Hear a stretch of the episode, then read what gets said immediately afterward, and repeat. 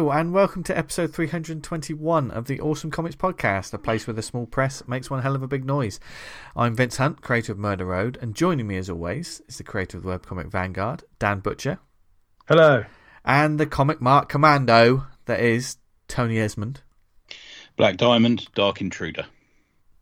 And if you think that's sensible, then get used to the rest of the show, because it's just the three of us this week. Issue 5, I've just sent you the cover. Yeah, I see that now. And cover. She's like a Black Canary style character. Yeah, but facing the camera as always. Yeah. With a great white shark and a small knife. Is that a great white, or is that just generic shark? You know how sometimes in comics you just get a generic shark, don't you? Generic shark. It's got the trap shark racism. Great white shark, but it's not sharkist. Yeah. Sybil Danning, is it supposed to be fashioned after her then?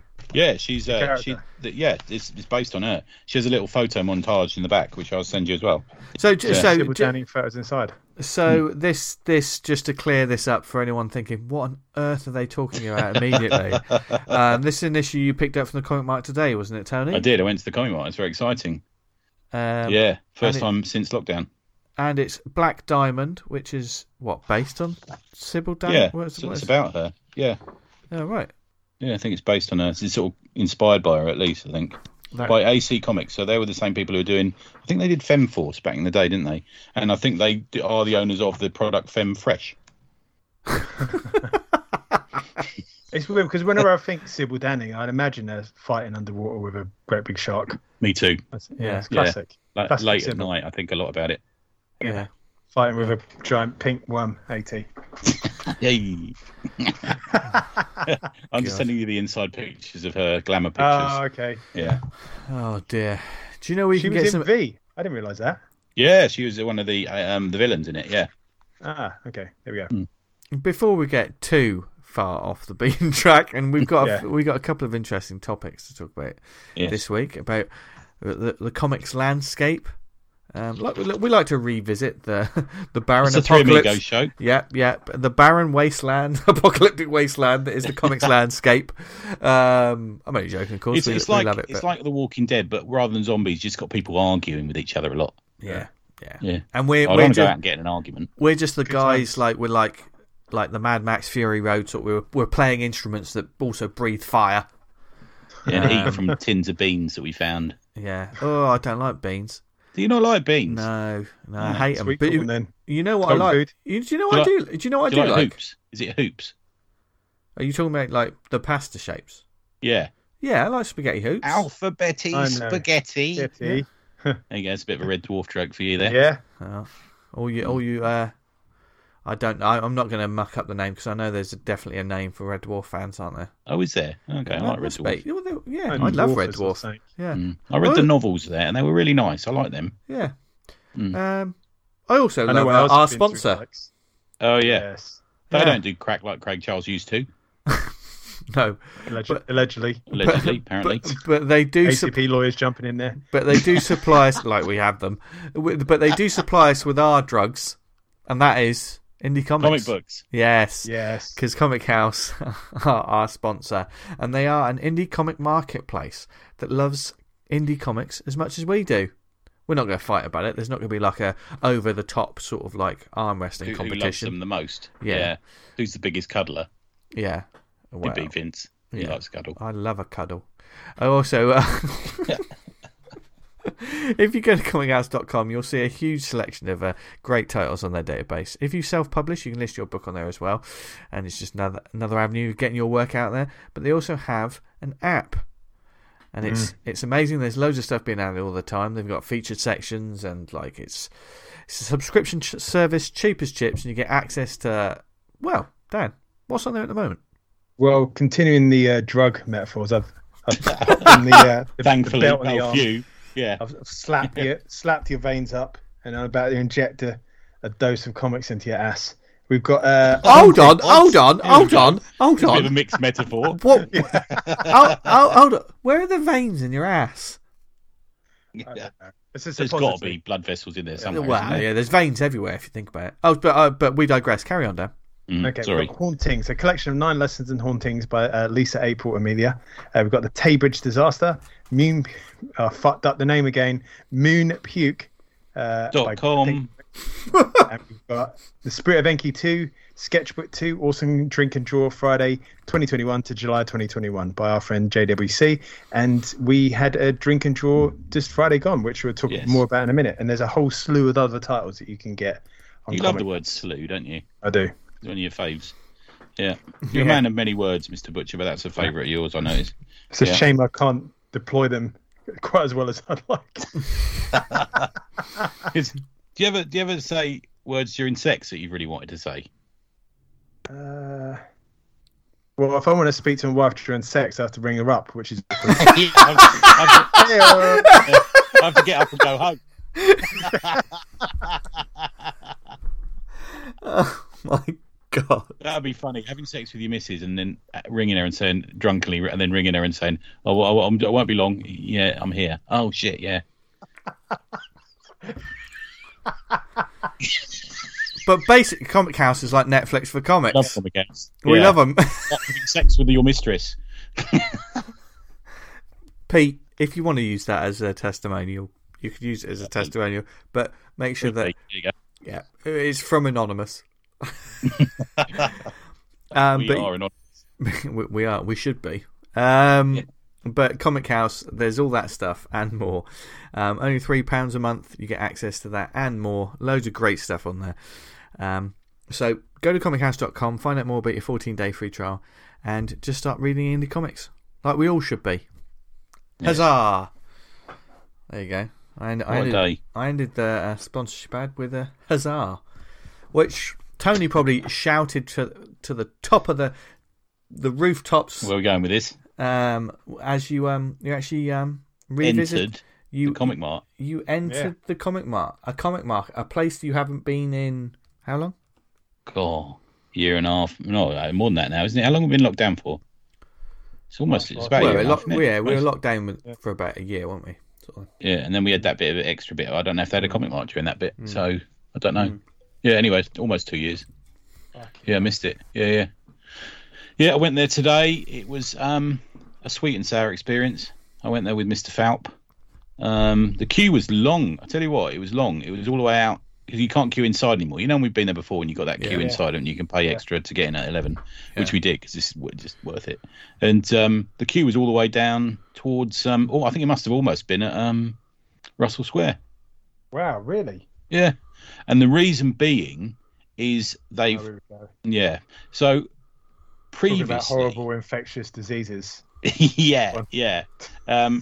about the debt, what will be eventually be the death of us, is they used to just have a Comic Mart, and then every other month or so they'd have one side would be the Comic Mart, the big hall, and the other would be like a Funko thing.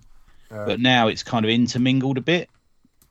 So there's Funkos and comic stalls next to each other. So there was a lot of people there.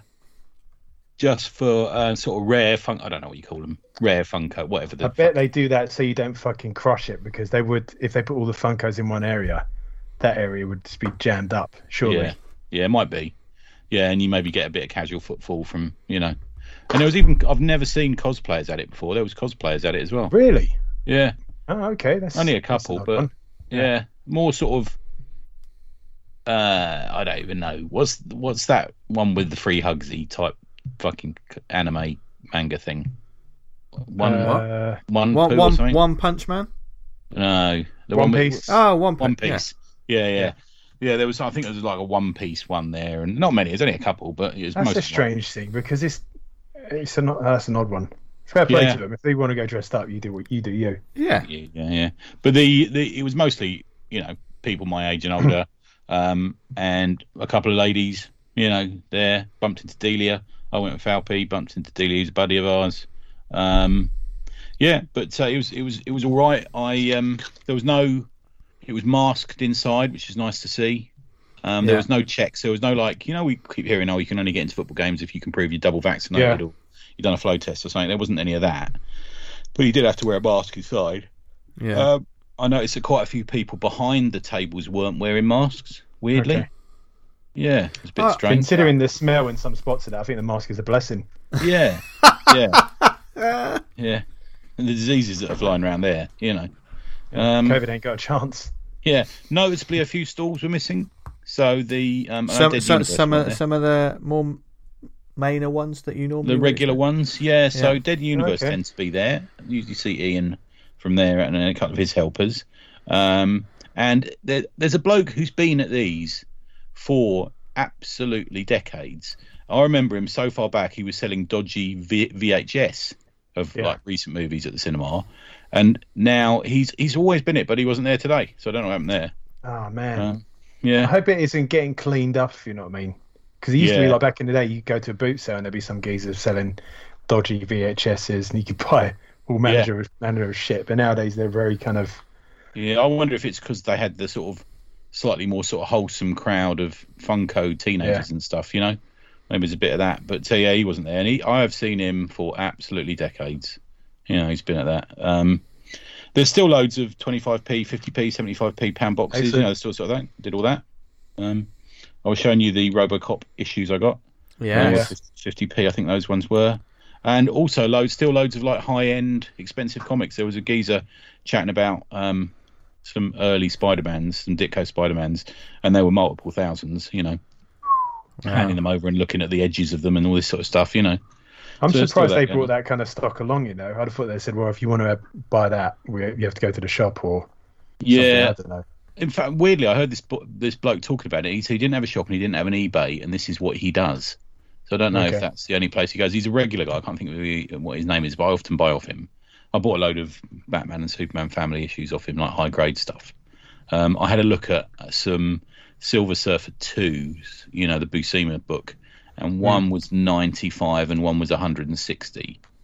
Just wanted to have a look at them, and they were nice copies, you know. But all the Wall books were interesting, you know, all the sort of early Swamp Things, or you know, Giant Size X-Men, you know, all these sort of books, you know, the sort of key books. And people were coming up. There's quite a few dealers, stroke collectors who turn up at it. One of the dudes from the Clash is quite often there, isn't he? Oh yeah, you said that before, yeah. Yeah, he was. I think he was there when we were there, V. Do you remember? Didn't Sarah come out and say she'd seen him in there? Do you remember? I think so, yeah. That time she handed the award over to us. Do you remember? Yeah. It was that time. Those heady days. Oh, years ago. Yeah. But it was fun. I bought as many as I could fit into my rucksack. And then me and Falpy went to the pub and had a drink and went through our comics. You know, obviously the fucking studs in the corner, you know, very attractive to all the ladies in there, you know. Thumbing through your comics. Thumbing through our back issue, little stack of back issues, yeah. Yeah, but I enjoyed it still, man. It's like we always say, if you want cheap comics, you know, go to the comic mart. Yeah. Wasn't there a comic shop this week that was giving away back issues? OK Comics. The wonderful OK Comics. They were because they were getting in a new stock of back issues. Hopefully this did well. You know, if you were in the area, then fucking hell, you'd be on the train, on the bus, driving down, fucking getting your penny farthing out and just getting down there as soon as possible. They did sort of state afterwards. They say these aren't like Marvel and DC. This is a lot of other type of stuff. Yeah, I wonder what it was. Yeah, they did clarify that. But even so, you know, just seeing the pictures of all of these boxes, yeah, it would have been like. I thought they could give a. Was that in conjunction with Free Comic Book Day? I don't know. I don't think it was. It was Free Comic Book Day last Saturday, wasn't it? Oh no, some stores are doing it. Did it yesterday, didn't they? Yeah, I think a couple of stores spread it out a bit, didn't they? Okay. I got mine as part of my pull list. So I got because I buy a lot of Marvel and I buy the Valiant books. I got one for them and one for DC as well. So I got three with mine. Yeah. Oh, nice one. But I think it's it was good on them for sort of offering that as well. Do you know what I mean? Yeah. I think it was a good shout. I mean, the more I hear about OK Comics, the more I'm. We like them, don't we? Desperate. Yeah, she was great on the show, wasn't she? Yeah. What was the lady's name we come on? Danielle. I liked her. She was good. Yeah. She was like a proper comics fan. You were stuff. You were on. Yes. Yeah, she did, didn't she? And anyone who follows OK Comics and Danielle on Twitter will see that she's constantly recommending great books and graphic novels every week. So definitely check them out. So. Yeah. I bought an issue of Gorgo as well for $9.95. I saw that. What the hell is Gorgo and why was it $9.95? It's a Ditko pre-Marvel book. Yeah. Right. Okay. I'm pulling it out. I'm pulling it out now. Oh, Tony. Yeah. Oh, the comic. It's quite a nice grade one. So, from 1960. Oh, no. So, yeah, he was doing Marvel as well at the same time. It's from 1963. Are you going to read that? It's quite nice. Oh, mate, yeah. Yeah, I love it. It's fucking amazing. He fights a submarine. Well, we've all done that, son. I was just reading some of the that comic you sent through for Sybil Danning. And the bit where it's got like her as in V, and the headline to the article is V for Sybil. And it goes on, V as in visitor. When Sybil Danning guest stars as in the new NBC TV science fiction series, it becomes V as in voluptuous. Fucking hell. Battle Beyond the Stars, man. That was an early awakening for young Riptide. Yeah. I tell you that now. Yeah. She's the tiny lady shooting around in the spaceship. Right. No, okay. No one wants to know about this. They want to know about comics. Yeah. One thing I noticed, like kind of that comic mark, I looked on the our local buying and selling group on Facebook. Oh, yeah. Someone was selling Game of Thrones, all the series on Blu-ray for £20. And I noticed they've been on there for 5 weeks. No one's interested. No one's interested in that shit. That's really dropped off. He can't be doing another book, can he? Mate, he's been doing another book for the better part of 10 years. Yeah. It ain't coming out. And now he's saying it's going to be different to the way the show ended and stuff. And of course it is. He's never going to. Yeah. Because it's supposed to be like the Winds of Winter, and then another one after that. So if it's taking you all this time to write one book, it's just not going to happen. What was the short story books that he did about superheroes? They were not short stories about superheroes. I didn't read any of them. Aces High was one of them, and I read the first maybe 5 or 6 books. They're pretty good. All different writers got in to do them. I think further down the line, Gail Simone wrote one. Paul Cornell wrote one. There was all these sort of, a lot of comics people, but that's becoming a series, and that was a comic as well. When it became like a prestige format, epic collection comic thing, didn't it? And they're meant to be doing that as a series, aren't they? I don't know. Fuck knows. Yeah. I mean, I think when it all, he's been very well versed in sort of selling the properties that he creates into lots of different media, anyway, hasn't he? So it's got to be pretty galling. I mean, as a writer, say you had the idea for a story, and then you basically tell someone the shorthand version of it, they play it out, and no one likes it.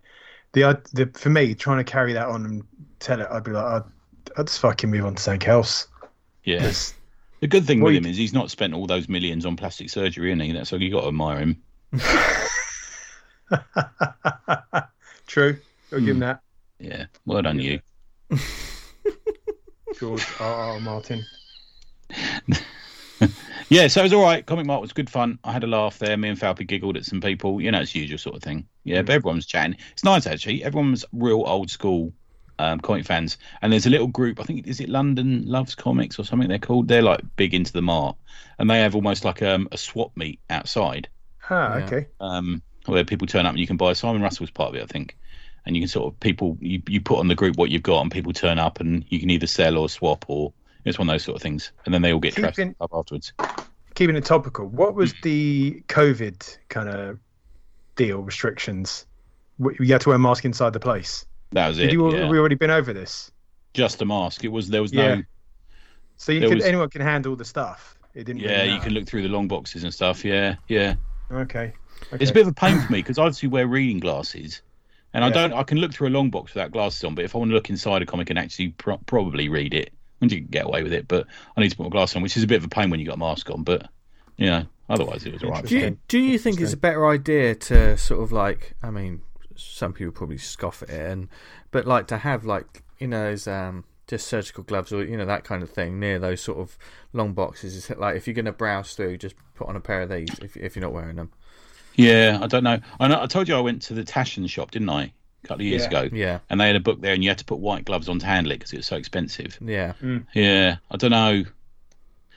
Well, I think once if you got the virus on the gloves and then you move from one place to another, you just cross-contaminating it, isn't that the case? Because it's not as if they're selling like we would, where we'd have like 10 books and we'd have one that would be the display book. You can't really do that at a Mark, can you? Because it's just a fucking garage full of cars. They're all the one book, aren't they? Yeah. Because that's currently our plan is to have sort of like a reader's copy. Yeah. And like just maybe have it open on the table or something as well. Yeah, I think that's the best way to do it. Because I think it's just safe for everyone. Mm. Yeah. But we've still got to plan the amazing, world-dominating layout of our table anyway. So. And I bought a movie. I bought a movie called Puma Man. Excellent. And I bought a movie called Mutant City. They look good. Yeah. You showed the artwork for the covers. They look good. Yeah. Yeah, they're bound to be brilliant. Not always indicative of the film we get inside. It's not. No. Many of us have been burnt like that. It's actually an exercise in opposites, isn't it? If it's a good cover, it's going to be fucking terrible. Yeah. Trash. Oh yeah, the amount of absolutely classic like exploitation sort of, you know, apocalyptic sort of those apocalypse films where someone's like got like a massive machine gun that's all of these, and you watch the film and it's like someone's just sellotaped a ruler to a poor version of an M16, and isn't that? The apocalypse is them driving around in a car in like the Los Angeles like dunes or desert, whatever. Yeah, with just like a shell around it. Yeah. I watched that Fist of the North Star, and they've got come the motorcycles, and there's like two motorcycles who turn up. You know, it's like, but they've got a shell around them almost. Yeah, yeah. It's all done on sets as well. That is really very weird. Awful film. Yeah. Awful. But enough about films. Now on to comics. Yeah, so Comic Mart is back. How often are they looking to do it? Tony, I don't know, man. I'm guessing every other month. I think the next one may be October. And where do people? That much? Yeah, where do people like find out? Like, I just see it on Facebook and stuff. They got their own website. Yeah, just put in London Comic Mart and you'll find it. There you go. Yeah, for those that know London, it's just south of Euston. The next stop from Euston on the tube, sort of thing, is Russell Square, and it's there. It's where UCAC was in the 80s, if anyone hadn't been before. So it's got a bit of a tradition about it. There you go. There you go. So hopefully in the future we'll see you all there, all together. So yes. So we can all like fill a pub, sitting in the corner, talking about what dirty old paper we've got. Yeah. Trying to smuggle it into the house and not get in trouble with the missus. Yeah. You don't necessarily have to worry about that sort of thing when you're comics. You're single. It's true. But also, if you like digital comics or web comics, or I don't know, there's so many different ways to read comics these days that the landscape of comics is certainly changing. So we wanted to discuss some of those things today. Yes. And of course, everything we're going to talk about, because we're going to be theorising, being hypothetical, just talking about our own opinions and everything. So keep the conversation going on our Twitter feed, our Facebook feed, the Slack, and everything as well. But to kick us off, I mean, Tony, do you want to kick us off with the first one? Yeah, so we've got two subjects, that one leads into the other. So we thought we'd start with this one. Now, this is what we are calling the diversification of crowdfunding and promotional platforms. So we have seen in the old days, like fucking when we started this, it was Twitter, Facebook, and Kickstarter kind of had started, hadn't it? You know, now we're seeing a big move in social media. So obviously Instagram is now very popular. So is TikTok. You know, so is Snapchat. All the things that the kids use, but also crowdfunding is kind of. Sorry, and Cliff loves a bit of TikTok, but the it's the landscape's changing to the crowdfunding system of promoting and placing your book for sale. So we've got Kickstarter, obviously, which is something that we've used. You know, we enjoy is something that is kind of a home for British small press in a way. We've got Indiegogo, which is. I think mistakenly seen by some people as being a gators thing. It's got a rep, hasn't it? A bad rep. Yeah, I've personally funded a few things on Indiegogo, and one of them was a book about kung fu movie posters. So it's not that there are, you know, you can put your books. I know some people who put on Kickstarter and Indiegogo. Where do you think that? Sorry to just slightly detract a little bit, but. Speaking of rep, because every sort of platform, every sort of comic, every sort of career, whatever, everything's all about reputation now. And I know a lot of our view is, certainly in our bubble, is the UK indie scene. Although I know a lot of you worldwide creators jump in with us as well. But certainly this rep for an Indiegogo, do you think it's... What's it like worldwide? What's it like in the US? I mean, like a lot of the opinions that I see for a lot of things are naturally the UK, a lot of the UK indie scene, because that's a lot of what I follow. That's, you know, that's a lot of the social media. I think we've heard it from, who did we have on? Was she, who was the lady correct we had on? Was she from Spain or somewhere? And she was saying they don't have Kickstarter there. Maybe not Spain. I can't remember where it was now, but it was some. So Kickstarter and Indiegogo, and these platforms are not available everywhere. Yeah, they just don't have it. So they have to use one or the other. And look, let's face it, some comics make a lot of money on Indiegogo. But it puts a lot of accounts and a lot of promotional things on Kickstarter into the shade with the amount it makes. And we're always talking about reaching outside the bubble. You know, if I can reach out to people who would normally buy books on obscure horror movies who are being funded on Indiegogo, then I want to do that, you know? Because Atomic Hercules has got that sort of indie that obscure appeal. I haven't done so far. We almost did when we got banned off Kickstarter, so we almost did, but we decided to go with the pre-order instead. I find Indiegogo a little bewildering, I've got to say. I think the lack of app, I think, is a problem. Yeah, I don't understand the model too much of it. It's kind of like you can have something on there that it's already completed, but still sell it on there, stuff like that. Which I'm like, and they take your money anyway, even if it doesn't meet its threshold. Is that right? I've certainly I've heard of certain projects that don't make it on Kickstarter, and then they put it on Indiegogo, and they still get their money at the end of it. If you sort of like, if it was like you had to make £1,000 to make your comic book, and it came in 995, that works perfectly. That model, doesn't it? But then if they only raise 200. They get to keep their money anyway. It's like, well, they were nowhere near the fucking total, but they've got that 200.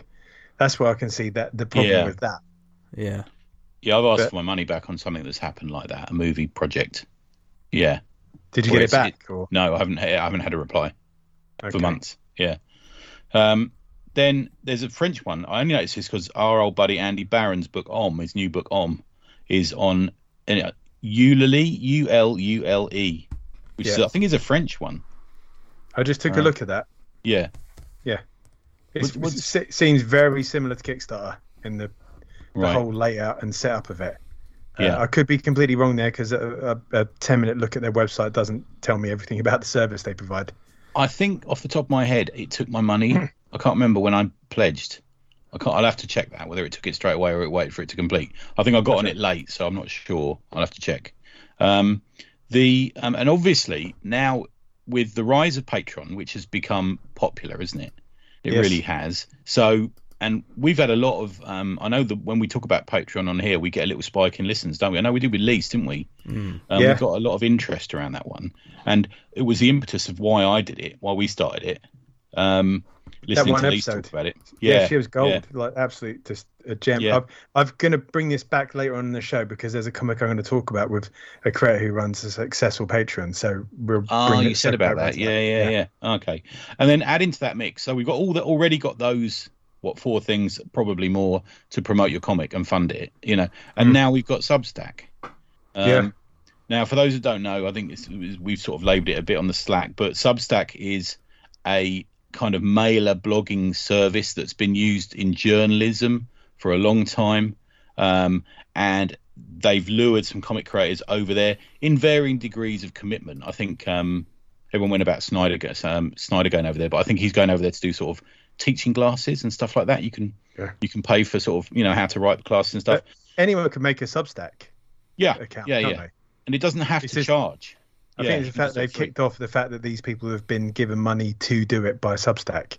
Yeah, that's the story we're hearing, is that they've been given, some of them, substantial amounts of money to create a Substack and lure them away from Marvel, DC, Dark Horse, Image, you know, that sort of thing. But the plus side, sorry to keep butting in, Tony, is they keep the rights to what they're creating. They're not owned by Substack. So if they make, I don't know, Red Pants Man, they own that, all the rights to it. Oh, fuck. Yeah. Why didn't I copyright that name?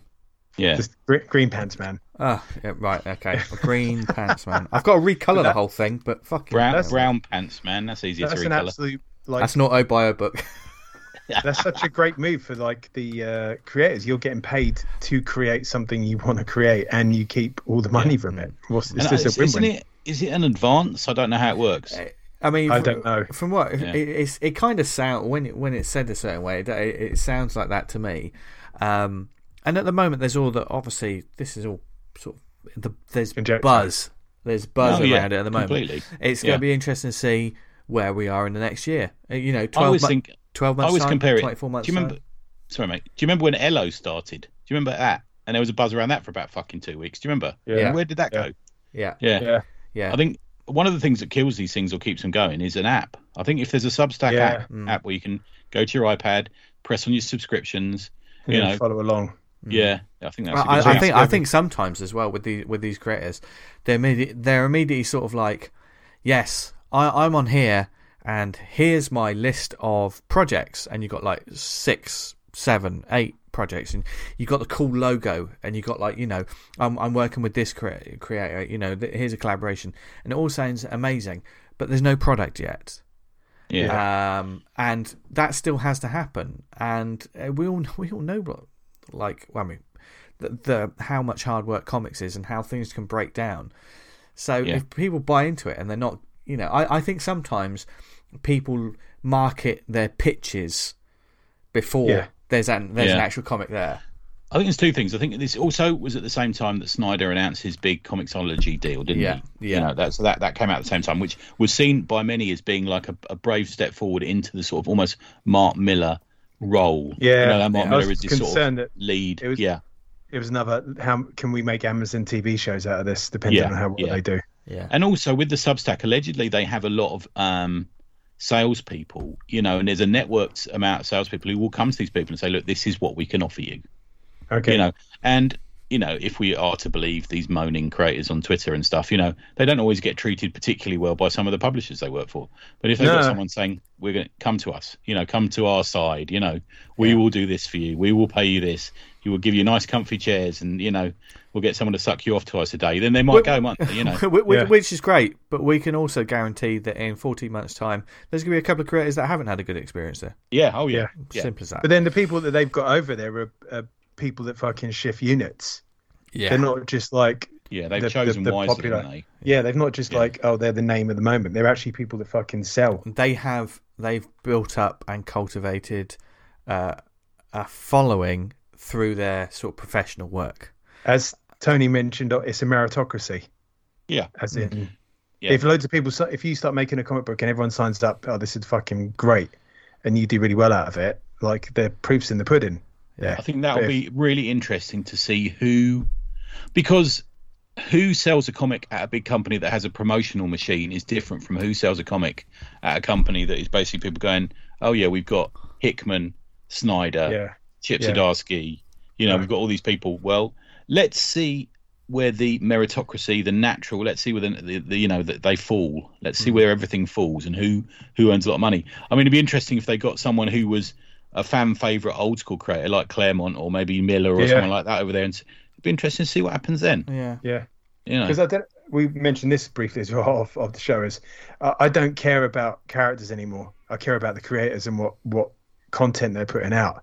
I mean, there's some part of my heart that's sort of like, oh, I really used to love that character, but now it's like it's not even the same fucking character anymore. It's just I don't know what's happening. Like reading that old school Wolverine, the Claremont and Frank Miller one. Yeah. I just fucking fell in love with it all over again. I hadn't reread that for about 10 years for that podcast. Yeah, same. I was actually quite emotional reading about it. Yeah. You know, that was the moment where Wolverine became ours, didn't he? Do you know what I mean? Where you really felt for the dude. Yeah. I got to that page where it sets up page 4, like with all these ninjas in these different locations. And then it cuts to the after where Wolverine's been through, and it's just, they're all fucked up. And there's this all empty of people. And it's like, oh, that was... This had such an impact on me as a kid. I was like, wow, look, he's been through it. I didn't need to see it, but I'd known that he'd fucking been. And there's a simple page of just him looking up at the sky, you know, and him going, no, I'm really a man, I'm not an animal, which is what they'd been trying to say was. I think it's Claremont's best writing, really do. Yeah. Mm. Yeah. But, so yeah, like, I want to see what these people create with these new characters. It's a fresh start. Yeah. It's interesting, and there's an exciting buzz around it. Yeah, I'm going to be into it. I will want physical copies out of them as well. You know, I will want that as well. And like you say, V, you were talking about you're only buying trades really at the moment. Yeah. So that might be the way to go. If it's a nice hardback of something I've read on digital, I might be interested. Yeah. You know? But yeah, so some of Substack you can pay and some is free. So I've signed up to a few this week. I've signed up to, I said it last week, sign up to Mike Barron's Substack. You'll get every other day, you'll get an interesting essay on writing. Okay. and really good. He'll come up again in a minute, I'll show you. But the yeah, and that's free. That's just, it's just a mailer, really. Yeah. You know, I read it on my phone in the mornings. I do struggle at times to consider taking on more stuff on my back. You know what I mean? Like another service I've got to read every day or stand up. Sometimes I just feel like overwhelmed for it. I can't do another one, man. Yeah. I can't do another one. This falls into what we're talking about here, V, isn't it? Is the not what you've got to read, but what you've got to create and put on. So it's diversifying so much that we're looking to get. It used to be you could get your comics out in one market to the same readers who read everything else, but that it's changing, isn't it? It's heading off on different motorways in different directions. And do we try and stay on each motorway at the moment? You know, do we have a Patreon? So some of us have got Patrons. Do we have a Kickstarter? Some of us have got Kickstarters. Do we now add a Substack to that as well? Yeah, I can't, like, I've got to put it on Twitter, I've got to put it on Facebook, I've got to put it on Instagram, I've got to put it on my own site, I've got to put it on Patreon. Yeah. It's just like, fuck me, man. I've got to create the fucking thing as well. But the crowds are different on different sites sometimes. Yeah, exactly. Yeah. I mean, I can bemoan that all I want, but if I don't do it, I won't get it in front of people. And there are people that are doing it, so you're just left behind. I mean, I always come at every one of these topics with a very simple man's views on things, but for me, you know, it obviously pays to have, you know, each one of these weapons at your disposal, whether it be a Patreon. I mean, your Kickstarter is every now and then you're doing a Kickstarter. That's a product now. That's a thing, and it's a community building thing. Yeah, it's a pre-sale. Yeah. It's but whether you got your Patreon or your Substack or your blog or whatever you got, I think it's a case of like. In my head, just for sanity's sake, you almost like to need to treat one as this is my communication tool, and the rest, you know, will be a lot of marketing. Because one's at the centre of the circle, isn't it? And the rest are just shooting off. Yeah, this is the main one. I have to make sure that I'm. Yeah, if people have got a Patreon, there's Patreon content you have to deliver. Whether it's like whether it's your sketches or whether you're letting people know like what's going on or you know your process. However you run your Patreon, you've got to deliver that. And sometimes a Patreon also comes with a, you know, that's a blog in it in a sense, because like you're just letting people in. But whereas if you've got these other ones, it's like okay, that's like a marketing exercise. It's more about just getting the product out there. And I think go on. Sorry, man, I can say from what you're saying there, there's creators who are going to have to choose because, say for example, I like Jonathan Hickman, so I pay £5 for his. Say he's got a Patreon, I pay £5 for his Patreon. I think I really love Jonathan Hickman's writing so much. I'm going to pay $5 for his Substack as well, and I get the same product.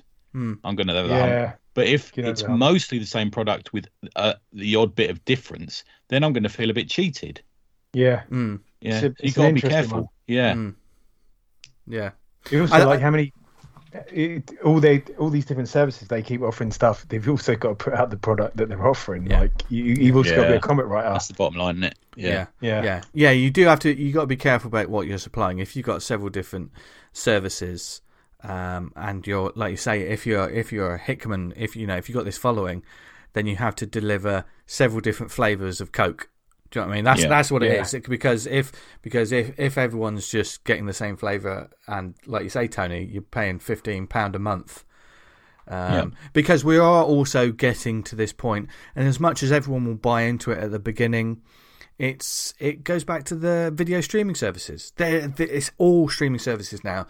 But how many times have I heard the conversation or heard people sort of say, "Yeah, I'm cancelling this subscription because I never watch anything on it. I never do it, never do this." And then you know, there's the initial buzz, and then all of a sudden the culling happens. People that cull, you know, rarely. How often do they go back?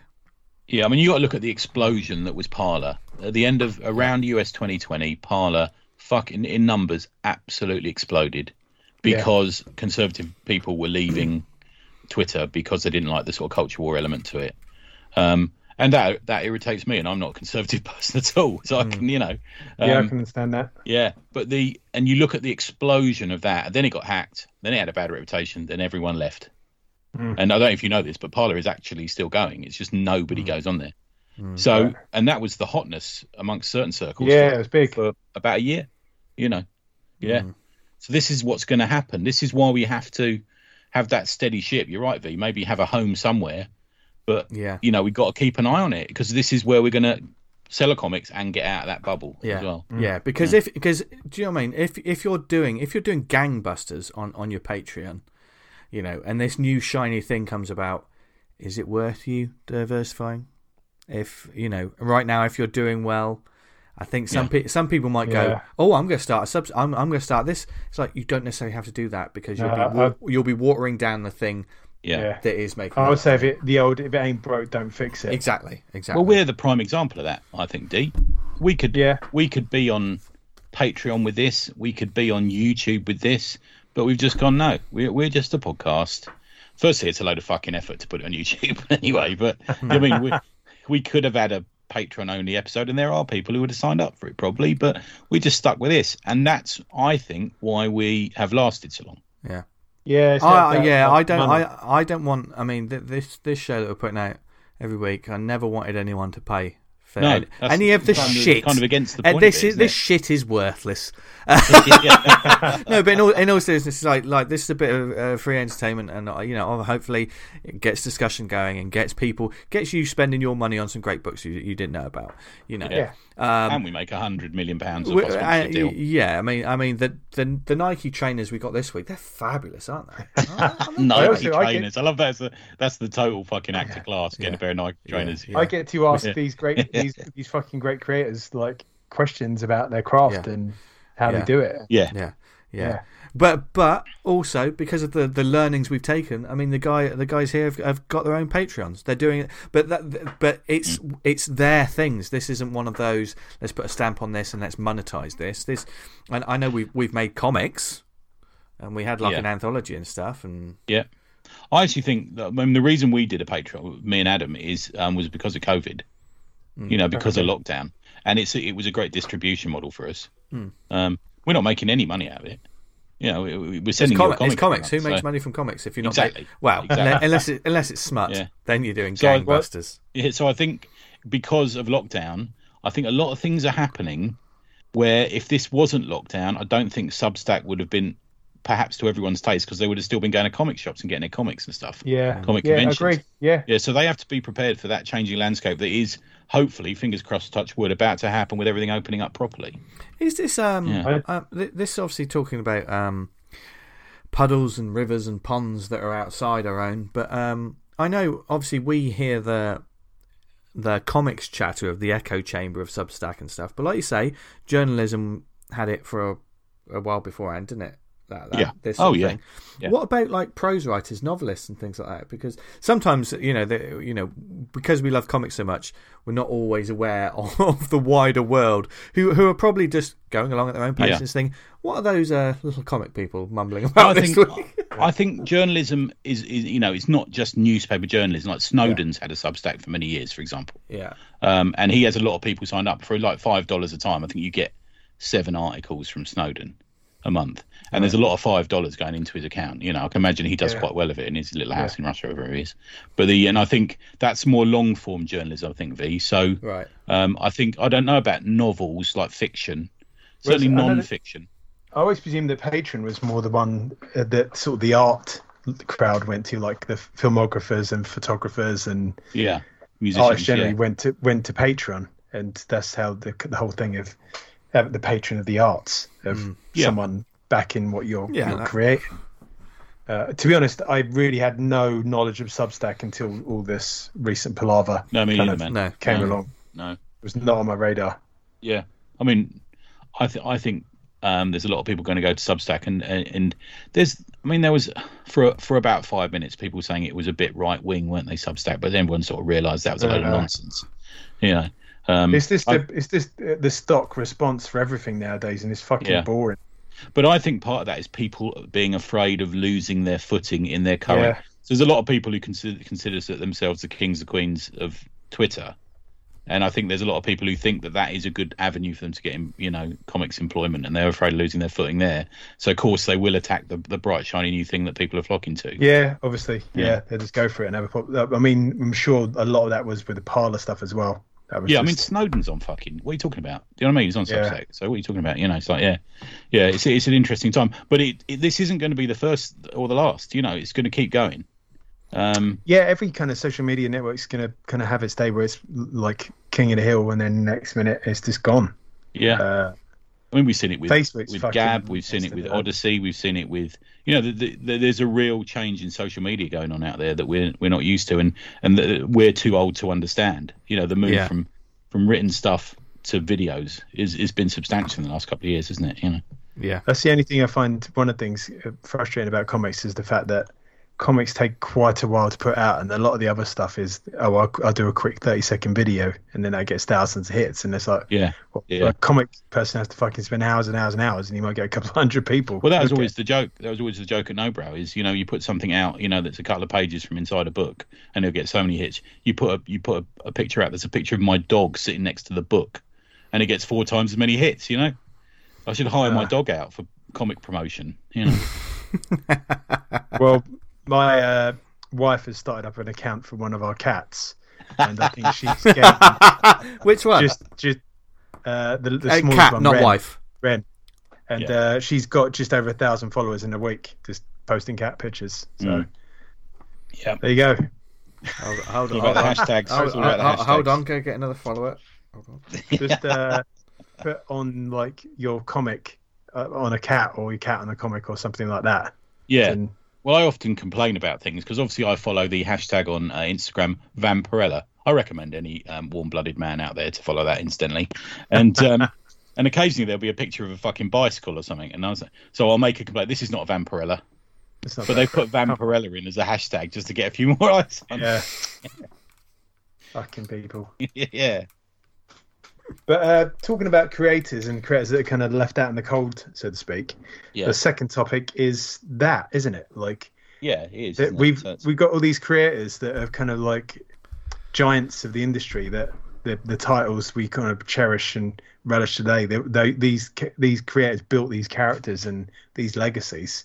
I mean, all the films, the Marvel films, are all from the storylines of yesteryear. Yeah, but easy. Like, if you want to get a creator, go and look at the thank you bit on the in any Marvel movies. Kind of, just hire any one name there. Yeah. Like, but everything. Yeah. Shall I tee this one up? Go for it. Yes, go for it. So, Mark Miller, just this morning or lunchtime today, put out tweets commenting on a video from our old buddy Perch. We're still on Mark Miller Watch, incidentally. Anyone who's listening. So you're welcome anytime, Mark. But it was suggested that with everyone, with the young talent or the newer talent or the fresher talent, you know, moving to Substack, rather than, you know, this desperate race to say, oh, who can we find, you know, who can do a comic, why don't they go back to the veterans, the people who knew what they were doing? And it's a good video, so have a look at that from Perch. Yeah. He has a chat with it. That buddy of his always makes me laugh. I can't think of his name off the top of my head, but so he has a chat with him about it. Now, so it got me thinking about creators who are out there who are still creating competent and often amazing creators, and why they aren't being hired by the big two, I suppose. I'm going to start it off with the two Mikes. So I'm going to say Mike Grell and Mike Barron. Yeah. I think both putting out Kickstarters, still creating stuff, you know. Another couple that sprang to mind, Pat Broderick. Why is Pat Broderick not doing comics? He's still putting comics out. He's, you know, self-publishing stuff. I love Pat Broderick's work. I know Jim Lee's working for DC and he's a big word DC, but if you had Chris Claremont writing an X-Men title with Jim Lee writing it, I know Cliff Cumber would hate this, but that fucking comic would just be fucking mental. Everyone would be all over that. Do you think it's easier to name a writer than it is an artist, though? Because one of the things, you know, we love these classic artists. I mean, if you ask me, put Arthur Adams on anything. But Byrne's still kicking, man. What's wrong with using John Byrne? I know he has a reputation of being difficult, but don't everyone of that age? Do you know what I mean? I concentrated on this feat. It's funny you should mention that, because the first ones that came to my mind were writers. So a couple of other ones were Jamie Delano and Pete Milligan. I thought, why aren't they doing, you know, X-Men books or something? But then I thought, no. So then I went to Bob McLeod, Klaus Janson, Eddie Campbell, Wendy Peeney, Bob Layton, Yeah. There are Silvestri. Why is Silvestri not doing an Iron Man book? Yeah. Yeah. Yeah. No. Paul Smith's amazing. It's beyond me, man. Yeah. I don't know why you wouldn't get these people in, but as we mentioned, if you got them in and like you had some young spunker who's like in their early 20s trying to tell a young what, Dan? A young spunker. Yeah. Like telling some 40-50 year old veteran like what to do and not. Yeah, that'd be a tough gig, surely. Yeah, I think it's definitely it has to be a learning curve for both, because obviously, you know, if you're a big veteran, hopefully you would hope that they're not going to be like, you can't fucking tell me what to do, because they've had the experience of working with editors anyway. But also, and we talked a little bit about this before the show, but like if you're a young, just imagine if you're a young editor and you've been given like one of the legends. But there's something that they need to change. You've got to step up and tell them. The relationship between a editor and a comic creator is not always smooth sailing. In fact, it shouldn't be, because the editor should be saying, "This doesn't make sense. That image doesn't work. Why are we doing this?" You know. And they look at the fucking historical rows we've heard of at Marvel and DC between editors and creators, but they were still pumping out, you know. Yeah. Say what you like about Shooter, there was some cracking books came out under him. Do you know what I mean? Yeah. Mm. This is. I wonder if they know who these people are. I don't think there's a lot of creators there, a lot of editors there, because they're very young. Might not know they are. You've told stories that we've known when kind of professionals. You sort of say, "What about so and so?" And they're like, "Who's that?" I spoke to a designer who was designing a science fiction book once for a major UK publisher, comic, and they'd never heard of 2000 AD. And look, okay, that's just beyond bizarre. Yeah. What do you do in your spare time? Yeah. I mean, I'd imagine that like the average Joe on the street might be able to tell you that, like, just. Not someone in the know who's supposed to be in the know. Yeah. Why don't we have this policeman who's a bit of a Nazi and he wears a helmet all the time? Yeah, that's been done before. Oh, okay, thanks. You've got to know a little bit about your, you know, like you've said it before, D. Comics is the only job that you can get into where you seemingly don't have to have any knowledge about it at all. Yeah. Just walk in. So I want to write this character. Yeah. All right. What about this 40 years of backstory? I had to start, like, they've lost their memory. Start from scratch. Yeah. I also think one of the big things with me, and this is almost going to sound like sacrilege when I say it, especially when it comes to the bigger publishers, we don't need as many comics. No, we don't. We don't. There's no need for. And I know this is brilliant because all these people are getting jobs and stuff, but also all these people are complaining about lots of things. So just ignore all that. You know. But let's less is more. Let's have less of more quality content that's going to stick with people. We don't need 10 Batman books a month. Oh, dear God, no. It stops you being a Batman fan because you don't feel like you're buying and reading and keeping up with it all. Yeah. So the thing is with me is if I'm reading like the X-Men and I'm not keeping up with it all and then something happens, I'm like, I don't know what's going on. Mm. I'm really lost by this. That's a real shame. I've invested fucking 40 years of my life into the X-Men. I'll just go back and read some old issues. I won't buy any new ones. This is one like month. That.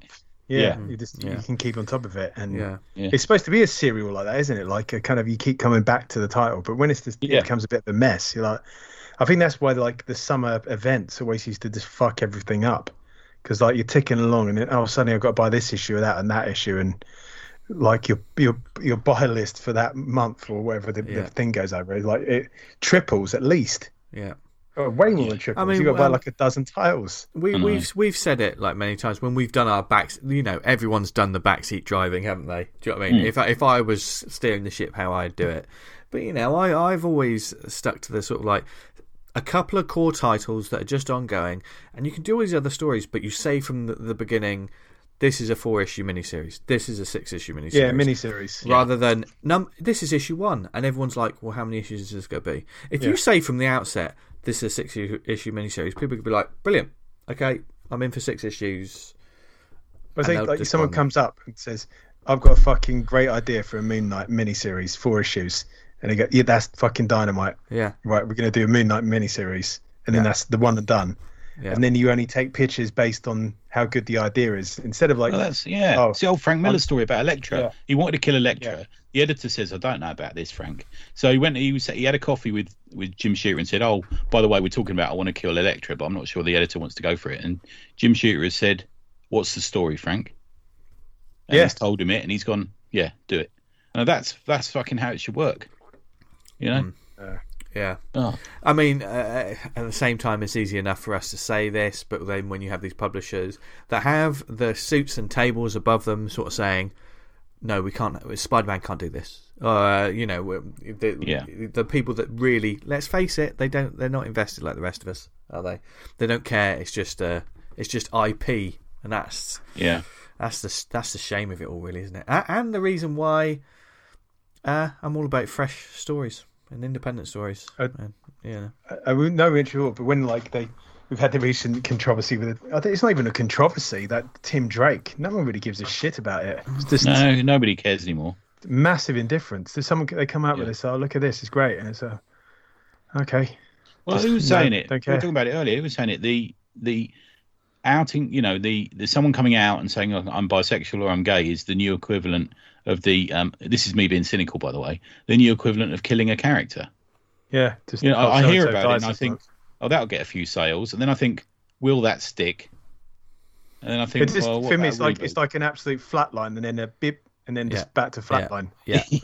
And you know, I mean, I haven't read that. You know, if you're a character, you know, if you're a creator who's done this, it's a shame because you're not going to be given the rope or time to invest to let people to explore that choice you've just made. You're going to make that decision, and then in 4 issues' time, probably someone else is going to take it over and not do it so well. You know, not do it the way you wanted to do it. It's I don't know. Well, that's the reason we enjoy books like the X-Men and you know stuff like that. Is we like to know these people. Yeah. You know, we do like to be because that's the theory, isn't it? With a lot of American fiction, is they create a family environment. So you got it in Star Trek, you get it in sitcoms, you get it in comic books. You know, they create this group of like a father figure, or, you know, a brother, sister figure. You know, and you feel at home in that group, and you get to know these people. But like you say, Vince, they're given what 10 issues to do it, and then I'll reboot or cancel. Yeah. Or, and we're talking about something else now. What? Yeah. But this is event. Yeah. Yeah. I just introduced a very important topic to a lot of people. I want to hear about that dude. Yeah. Why did it happen? Who's his new partner? Yeah. What's made him talk about it now? You know, I want to hear about it, but it's not. It's just a fucking page on Bleeding Cool or something. It's just going to be a very sort of. I mean, I say this having read none of these comics. It's just going to be a very diet romantic angle. And but that doesn't explore the things that it should explore. They get cancelled a couple of issues down the line, so I don't see they sort of just use it to kind of drum up sales a bit, and then when they just dips again, now it's cancelled now. It's back to that book that's been written by the lady who was in Game of Thrones, or whatever it was, or co-written by her. You know, this one that's come out, Emily Clark. Amelia Clark is it? Yeah, Amelia Clark. And it's all like, oh yeah, and the advertising of that, she was saying, oh, you know, I really felt there was a need for female creators in comics. Well, you ain't fucking reading them, and are you? Yeah, there's loads. We're doing all right, man. Keep away, go away. Doing all right, yeah. It's always been that way with comics, though. It's like we've been relatively progressive. Yeah, compared to a lot of industries. Yeah, look at what's going on in the 60s, and look at the X-Men. Look what's going, you know, the Incredible Hulk, Spider-Man. You know, we were addressing these issues.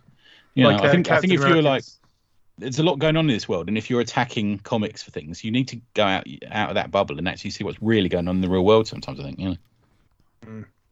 Yeah.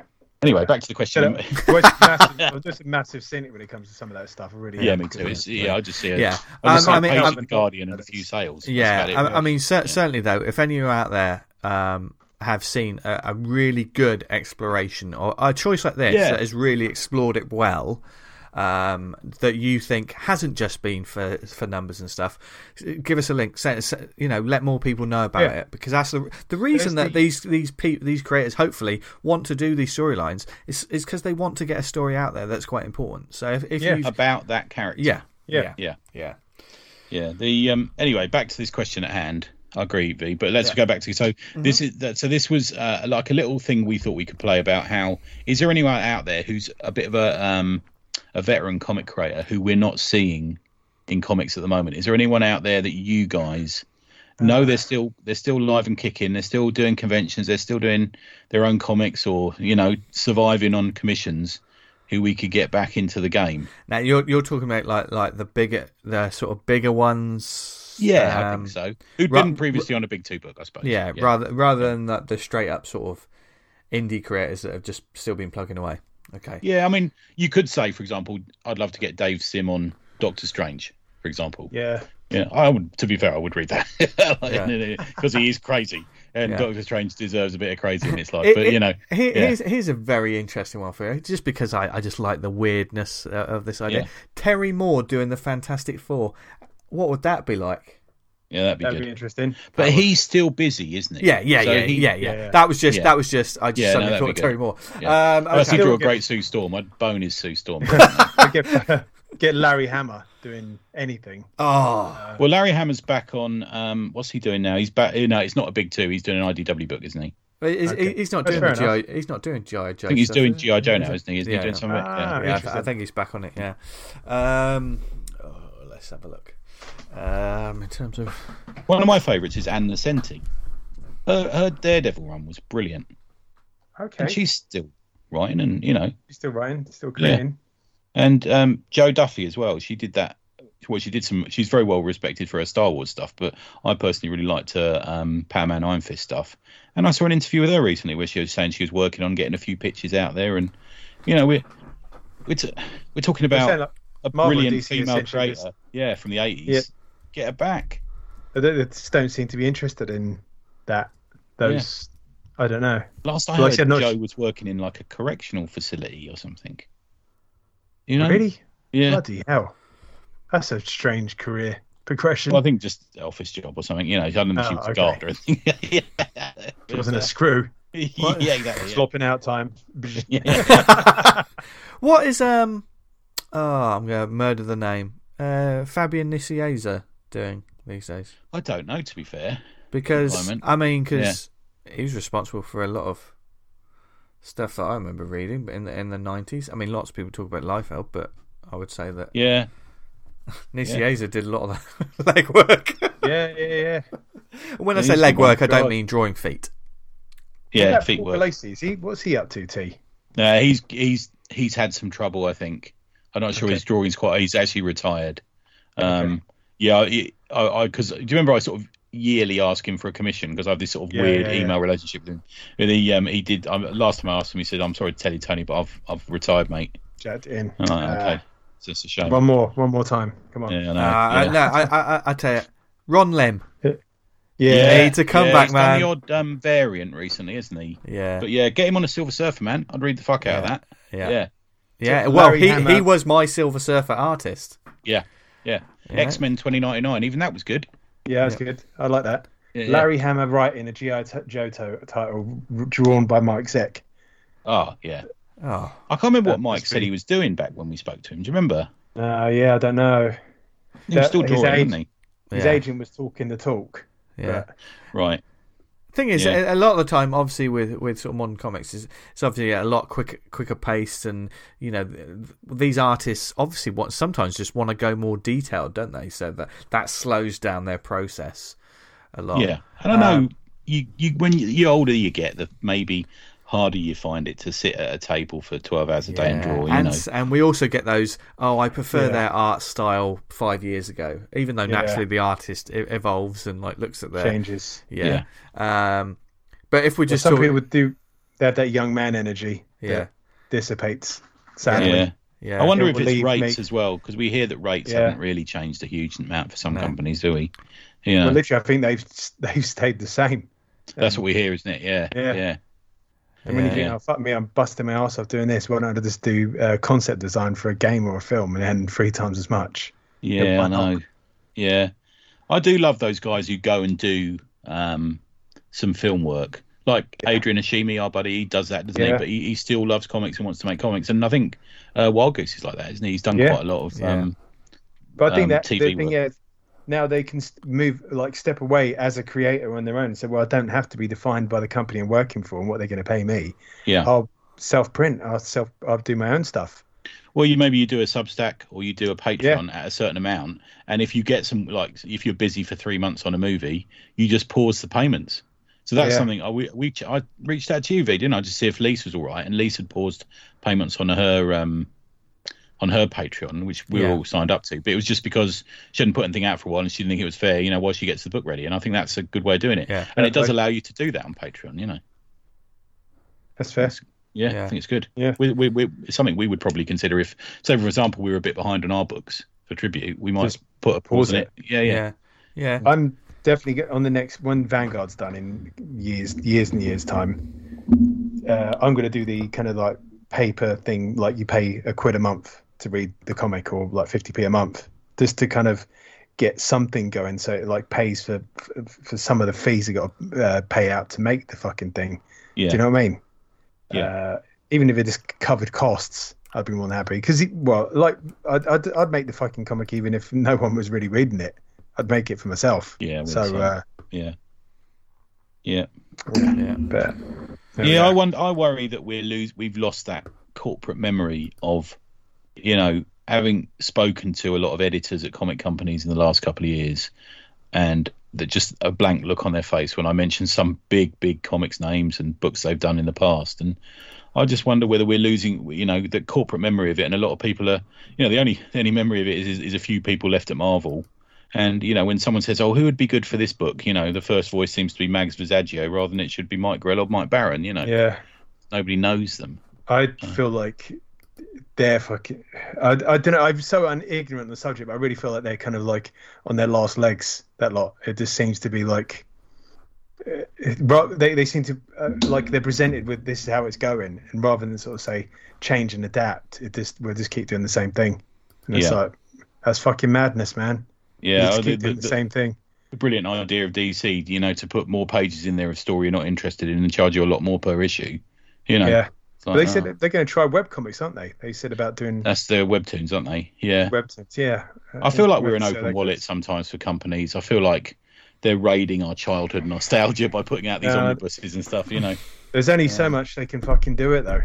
Yeah, that's right. Yeah, there's only so much you can do it, and I feel that for me, like that goodwill is all but gone. Like the 8 versions I've got of, you know, the Dark Phoenix saga. I don't think I need it. I don't think I need another one. Yeah, I'll probably buy it, mind you. You know, but we are buying that fucking Captain America Essential. The Captain. Are you going to get that, V? Because we could do a little read on that, can we? So what is this for people that? Oh, it's a fucking great moment in Cap history. Yeah.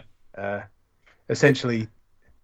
Well, Cap says, like, I'm fucked off with doing all this stuff for the government. I'm no longer going to be working for the government. I'm no longer Captain America. I'm jacking it in. It's my retelling of it. And then they, we're going to have to replace Captain America. And they audition guys, and they get in that John Walker, who's like the unlimited class wrestler. And he takes over as Cap, and he has to learn from the get-go how to be Cap. And he gets trained by Taskmaster. And Captain America, we know, Steve Rogers, becomes the captain. And he's the one running around in the black suit that's like the US agent style. Yeah. And I don't want to spoil it too much, but it's great. There's a lot of tension between you know that fight's going to happen, don't you, and all this sort of thing. Don't you? Yeah. Essentially, he's the bigger, stronger, more violent, hardcore version of Cap that readers thought that they wanted. And when you get presented with it, you're like, actually, he's pretty fucking horrible. I mean, and that was political, wasn't it? That was reflective of the, you know, the time, and, you know, who the politicians in America were and what they were doing war-wise and stuff. You know, it really was, but it was told so well. I see they've timed the release of it to really sort of, make the most of one of their Marvel TV series. This will take crackerjack timing, someone said in the release schedule meeting at Marvel. Yeah. It's frustrating because in the TV series they handled that moment so badly, then. In the book, it's handled really well. It's just done really well. Like the reason he fucking snaps is like, yeah, he would fucking snap, and he just fucking goes off on one. And it's great stuff. And that is available now as we speak. As of today, it comes out. As of today, yeah. It's an epic collection, isn't it? Yeah. Cool. How many pages is that? I don't know, actually. After Amazon it. Yeah, have a look on Amazon, because it'll also tell you, they can let people know what the price is as well, D, so they might want to, because it'd be a good one for us all to, you know, do like a read-along one, wouldn't it be? You know, it'd be quite a good one. Okay, if you just filibuster. I'm trying to look it up myself, and I just looked at my search history on my phone, and it's fucking awful. Oh, God. Right, Urban Dictionary. Why am I looking at that every day? Every day? Yeah, I'll try and find new things that I talk about on the show. Knowledge is power, isn't it, really? Yeah. Mine says order received, but it's delivery pending. Oh, that's no good. It's £28.12. It's reduced on Amazon from £37.50. Well, that's good. I don't know how many pages is it. And what is the name of the? It's called Captain America Epic Collection: The Captain. There you go. With a weird title, that you would have thought they would have kind of made a bit of a better title because you're searching for the same thing several times. Oh, yeah. On here it says it's released 31st of August, 2021. Oh, it is. There you go. I thought it was tomorrow. Right. Oh yeah, it's 31st, so end of the month. Yeah. Oh, that's right then. Yeah. So you got time to. Who's the on that? John Byrne? No, he's your. Yeah, he does a couple of things, isn't it? Yeah, I think it is. Yeah, and doesn't Paul Neary do some stuff on it? He said, "Fucking." I can remember the art in that is really. That's one of the titles that the big chunky dudes slapping shit out of him. That was like. That was one. That's in my search history too. Big chunky dudes slapping shit out of him. I've really jacked up the beef in.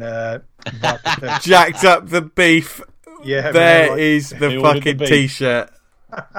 They're some of the arms like bigger than their legs. Fucking brilliant. So you're saying it's like a video game sort of like cover from like the late 80s, is it? Fucking Two Crude Dudes or some shit like that. I just kept thinking of you during that Fist of the North Star movie, Dan. I just got to think, Dan definitely was into this.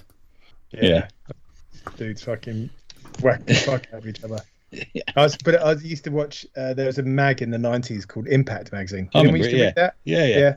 Used to do like kind of like Eastern martial art films, and they did like Western stuff. And when they kept on showing bits of Fist of the North Star film, I was like, "Oh, this is going to be fucking brilliant! It's going to be brilliant!" And then it came out, and I was like, "Oh my god, the travesty!" It's like the dude can't act in it, right? It's not like he can't act. He can. His acting is actually on the minus scale. Yeah, it's not really zero. It's like he actually makes it worse. Yeah, with every line he says. His finest hour. He's in a film with Jackie Chan, City Hunter, and he doesn't speak, and he's really good, quite menacing. I didn't even realise. I found out after the fact he's in the first Expendables film. Gary Daniels. Oh, right.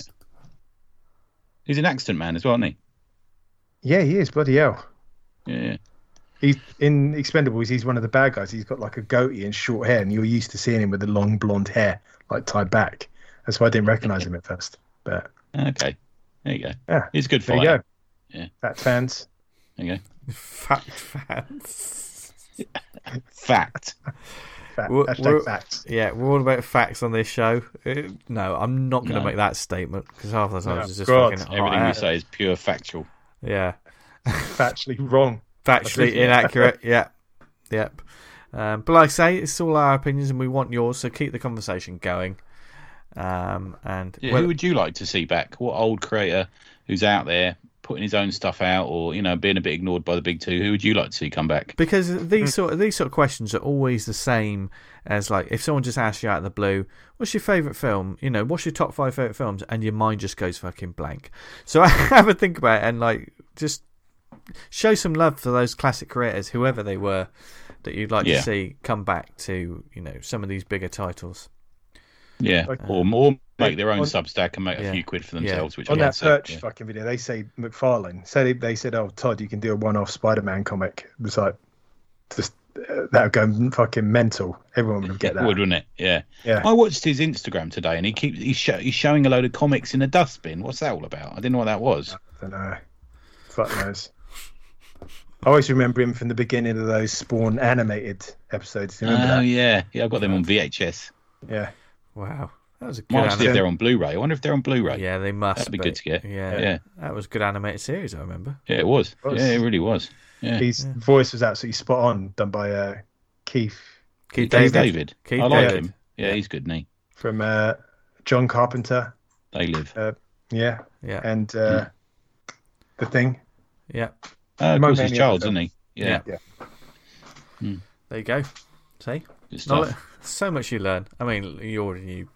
And find us on our subscription-only Substack. Yeah, you want to hear more about that? For me, the only Substack fucking only gone. The only Substack. Pancakes. You're gonna say pancakes, aren't you? No, I was gonna say. Well, like Subway actually do a Substack. Oh, what's that? I don't know. Some fucking sandwich thing. I don't know. I don't like Subway. Hammer home the point about the social media networks.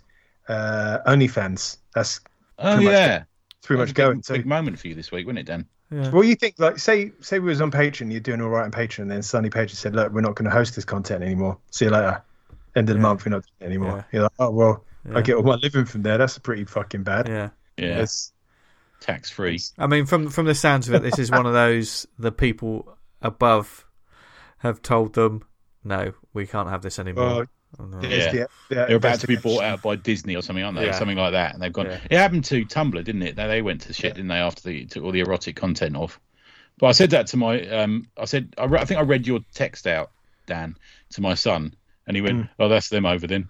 Like that. Yeah, how many subscriptions have you got, you little fucker?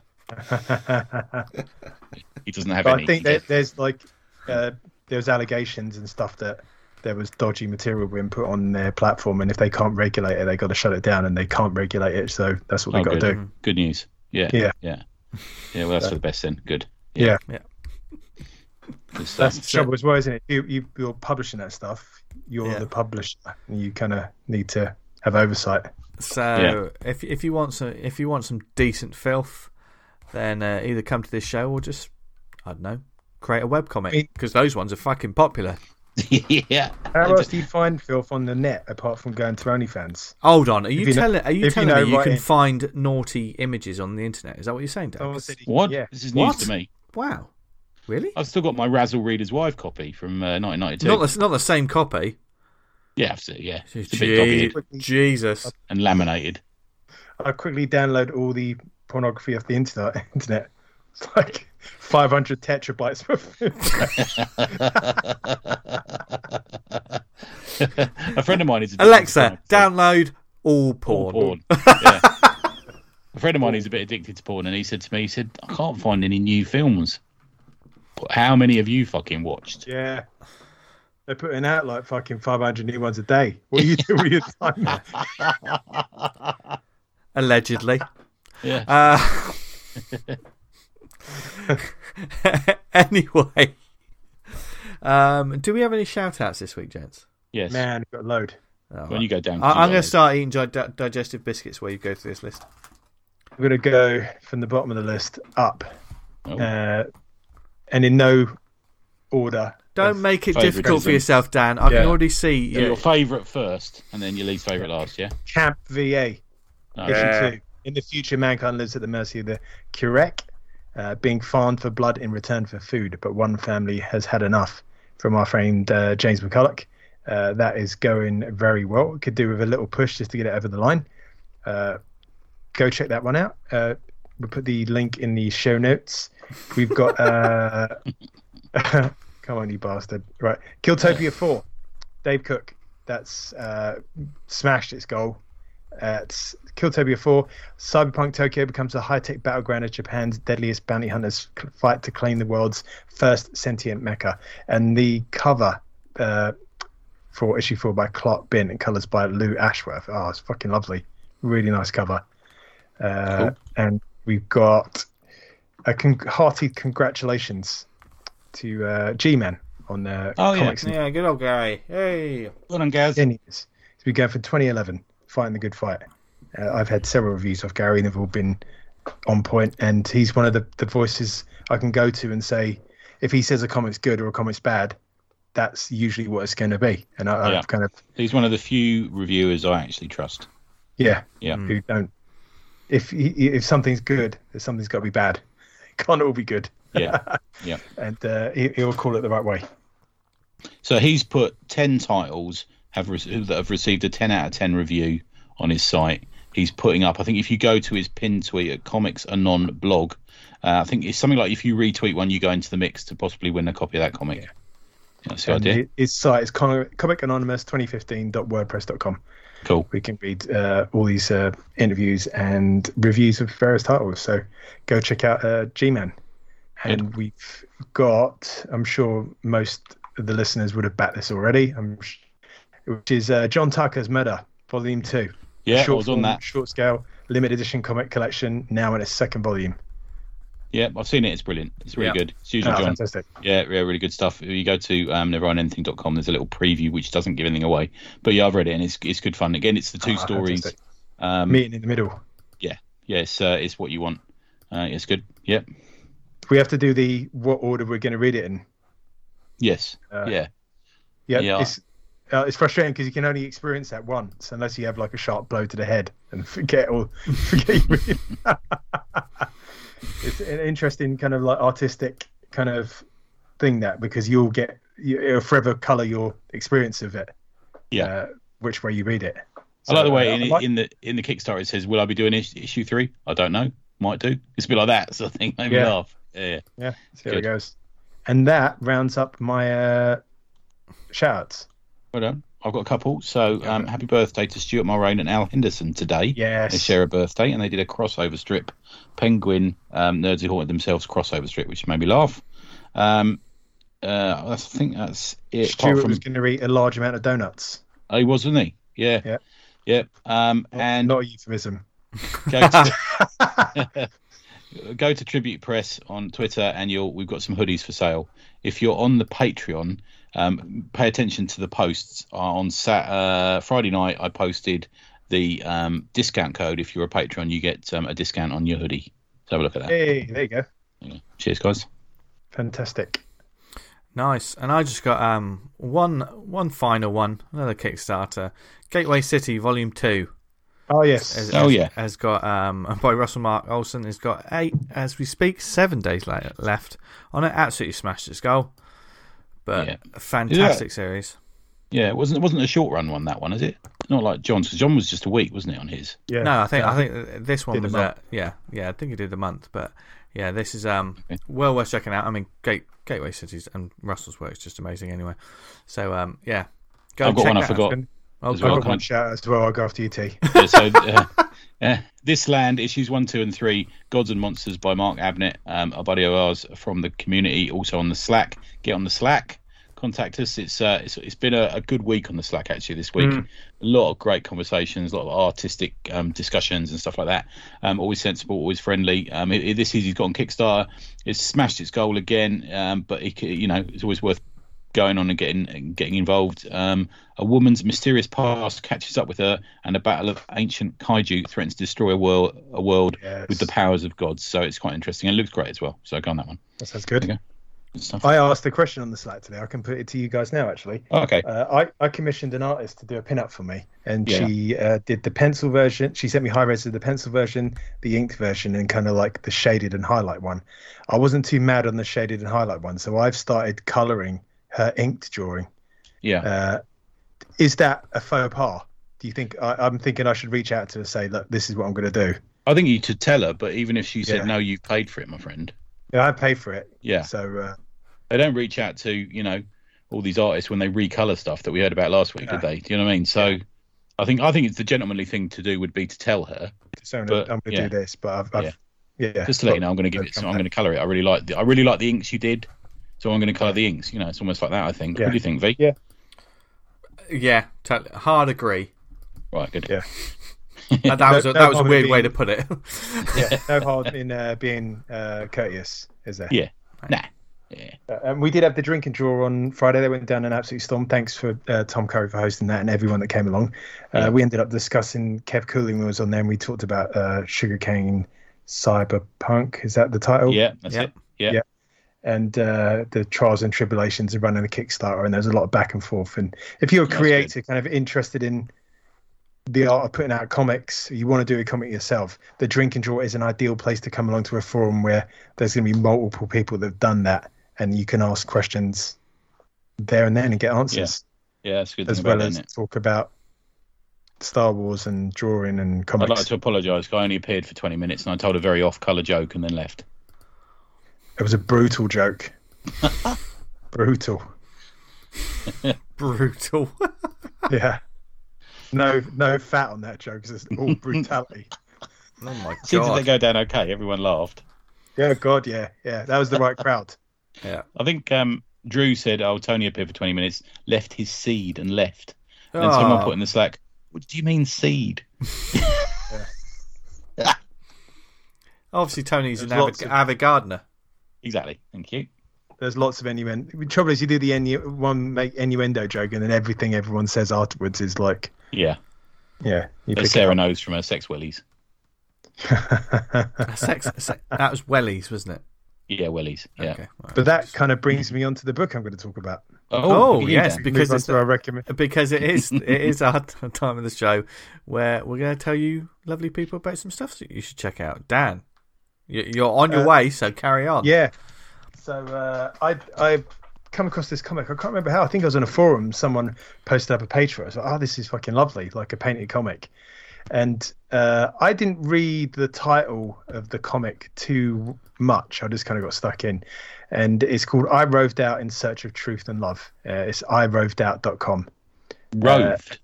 Roved, as in like you rove the plains. So it's got under there. You completely confused Tony then. I could hear the confusion. So the title is called I Roved Out in Search of Truth and Love, and as a subheading it's got a warmly pornographic fantasy saga. I didn't read that, and I just started reading the book.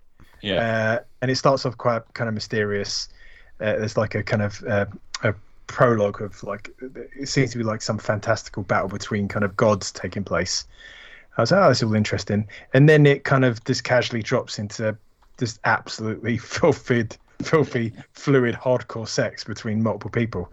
And so okay, there we go. This is what it's about. So it's kind of it's kind of like a Dungeons and Dragons story with it follows the main character Soap, who's an elf, and she works as a ranger for a guild, and just ends up sleeping with loads of people, sleeping with monsters, sleeps with her boss so she doesn't have to go out and do a patrol that's particularly tiresome.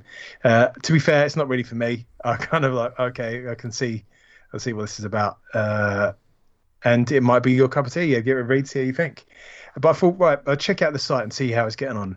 And it's a really well-designed site. It's running in WordPress, and they're running a nice little theme that's really nice and clean. It's one of the things I look for in webcomics is them to be not tons of fucking bars and adverts and shit all over it. Just like, here's the comic, you press the button, you go to the next page, and if you want to go to a certain chapter, they're on the left or whatever. And they've got a couple of links. They've got their Patreon, the Gumroad, and a tip jar, and a few, like a map, which I presume tells the map of the story and about, so the artist. I'd remiss if I don't tell you the name of the artist, which I haven't mentioned, Alexis Flower. So I thought I'll check out their Patreon, see what the Patreon's like. And they do a good sum on it. Not to sound crass, they are pulling down $4,100 per month making this comic, which is not really to be sniffed at, is it? That's a decent sum. I mean, for that amount of money, I could easily make a fucking comic all the time, every day, like just work on comics. And I'm sure most industry professionals would love that kind of money to make comics. So most of them were locked off because I've not joined it, so I can't see the kind of content putting up. But I presume it's of a sexual nature because a lot of the titles seem to allude to that.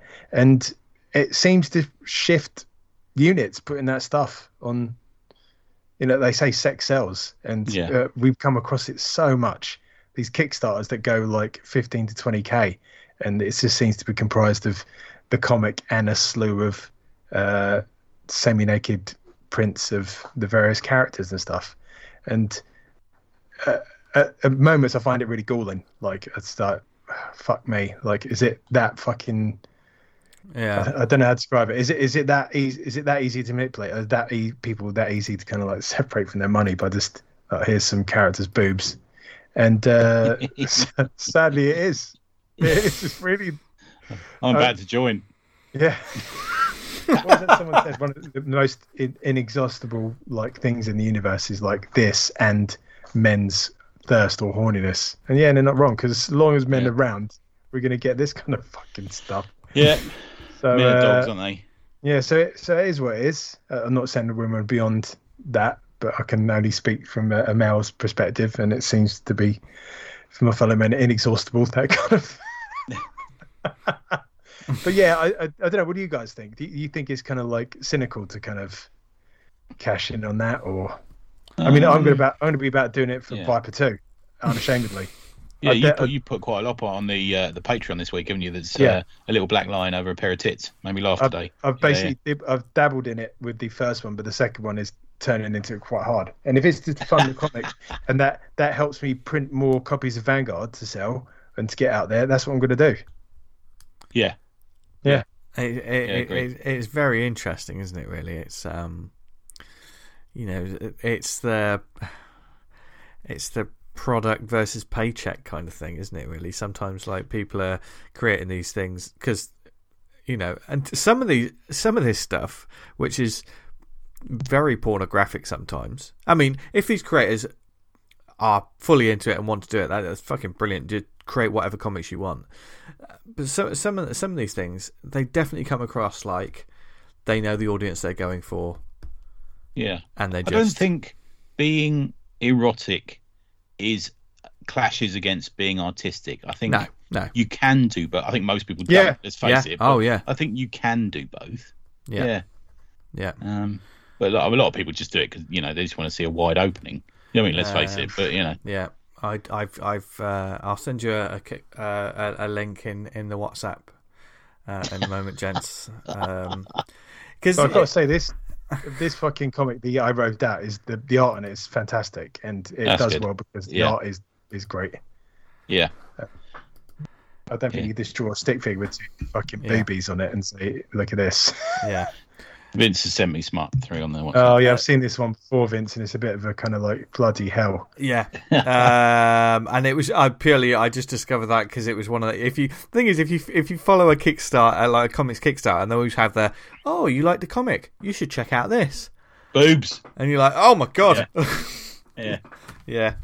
Yeah. Very interesting. Anyway, Tony, what would you like to recommend? Okay, so I'm going to talk about a book called Lucky Devil, which came out this week from Dark Horse, and I'm about to send you guys the cover because I think it's worth talking about in a second. So it's script by Cullen Bunn, art by Fran Gallen, letters L. Torres, cover by Fran Gallen, published by Dark Horse. Love I really like that cover, guys. Mm. So the cover is if you saw that on the shelf, you would kind of have an impression of what the story about. It's a sort of schlubby guy in a parka, looking down at the ground, walking away. But the shadow on a white wall, which actually works well, you know, sort of almost like an old inner city wall with his shadow is the shadow of this sort of demonic kind of demon creature. Very simple. I think it works well. I think it's a storytelling device, and it also stood out for me when I did a surf through comicsology, which I think is a bonus these days, isn't it? It really is. Yeah, definitely. Yeah, and I like the style. I don't know. It's not. There's maybe a little wisp of anime manga in there, isn't there? A little bit of... Yeah. It springs to mind a little bit of... Oh, God, heaven... Who's the guy who did Chew? It's a bit of that. I was thinking the artist of Black Science. Oh, yeah. Yeah, no, I get you, man. Yeah, no, it does. Yeah, it's got that sort of angular face thing. It's the sharp feature thing. Yeah. Yeah. But it's very competent, the art. So the story, Stanley is at what looks like his first Alcoholic Anonymous meeting. So he looks like he's at that. It's never specified that it's alcoholics. So I think they're holding something back for issue 2 around that. And he introduces himself and tells the room that he's utterly ashamed of the many atrocities he has committed. Like, lovely little opening, you know, to that. So always gets you interested. A woman in the group tells him that they can't be that bad and he should tell them about them, you know. And Stanley is... I mean, he's one of the world's most uninteresting people, really.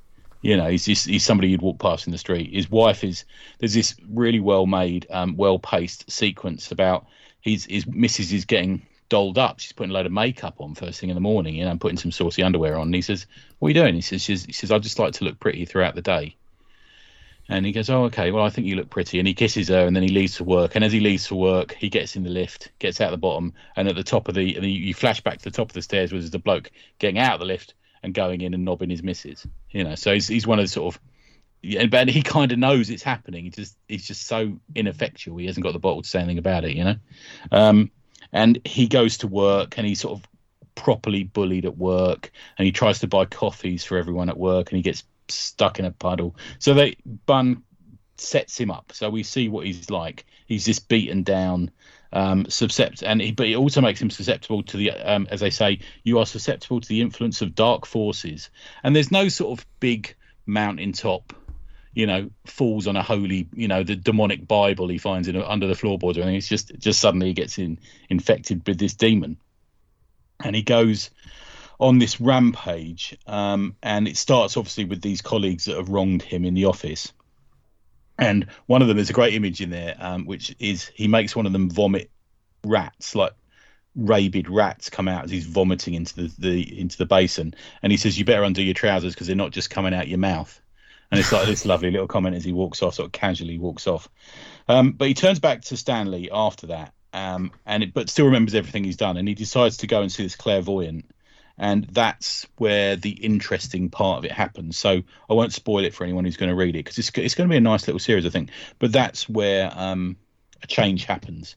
So it's not just this bloke who's got a demon in him who turns into it. You know, we've seen that story a million times, haven't we? Yeah. You know, yeah. It's not just that. Something else happens. I think, in retrospect, I read it digitally. I'd probably read it as a trade, I think.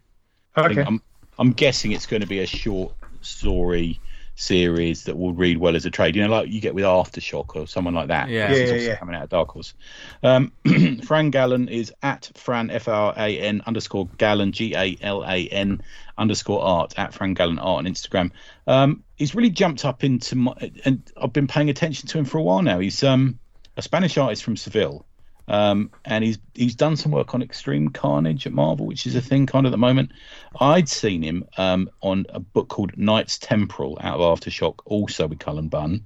Oh. You guys, I know you've probably had a look through the Aftershock one. It's one I sort of go and look at occasionally.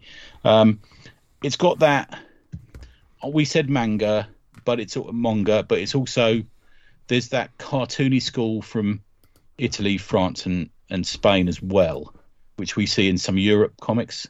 We see that sort of slightly cartoony style, and it works for that as well. I'm going to say I found the colours a little too much. I didn't enjoy the colours.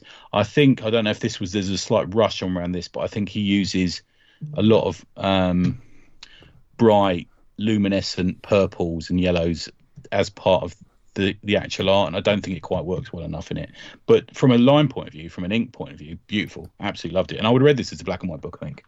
You know, I'm not sure if that's the sort of thing that Dark Horse put out, but it is a really pretty book. So Lucky Devil only came out last week, so the second issue's up for pre-order, so I'm guessing in a couple of weeks it'll come out in shops. I'm going to probably buy the physical copy when I see it, gosh, next time I'm in there. But yeah, it's a good one. It's just a nice little find, you know. Sometimes you find these series that aren't anything to do anything else.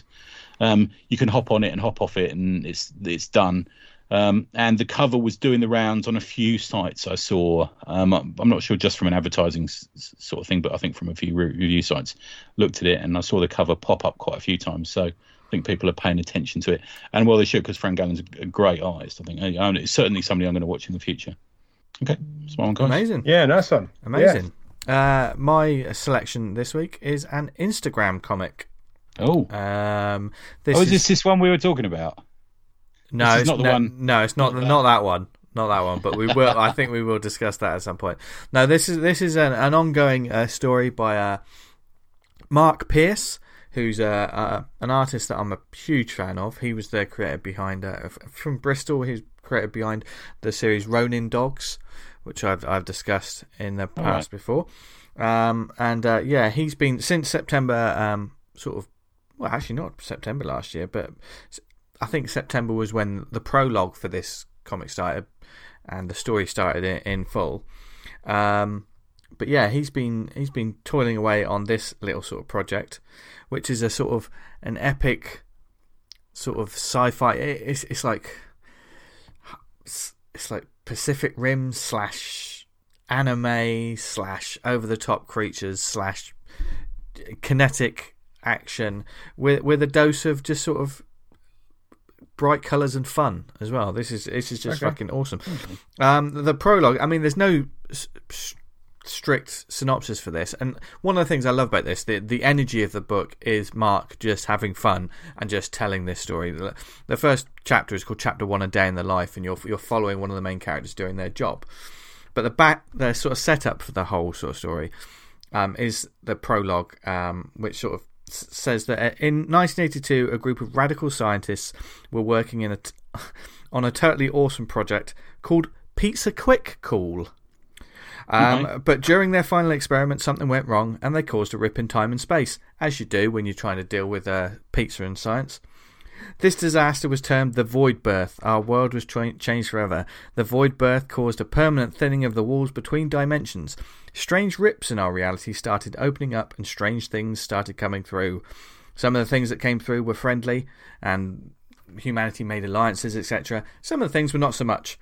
And basically to deal with the influx of all the crazy shit that was coming through these rips in the dimensions, a new group was set up to deal with them, and they are called Voiders.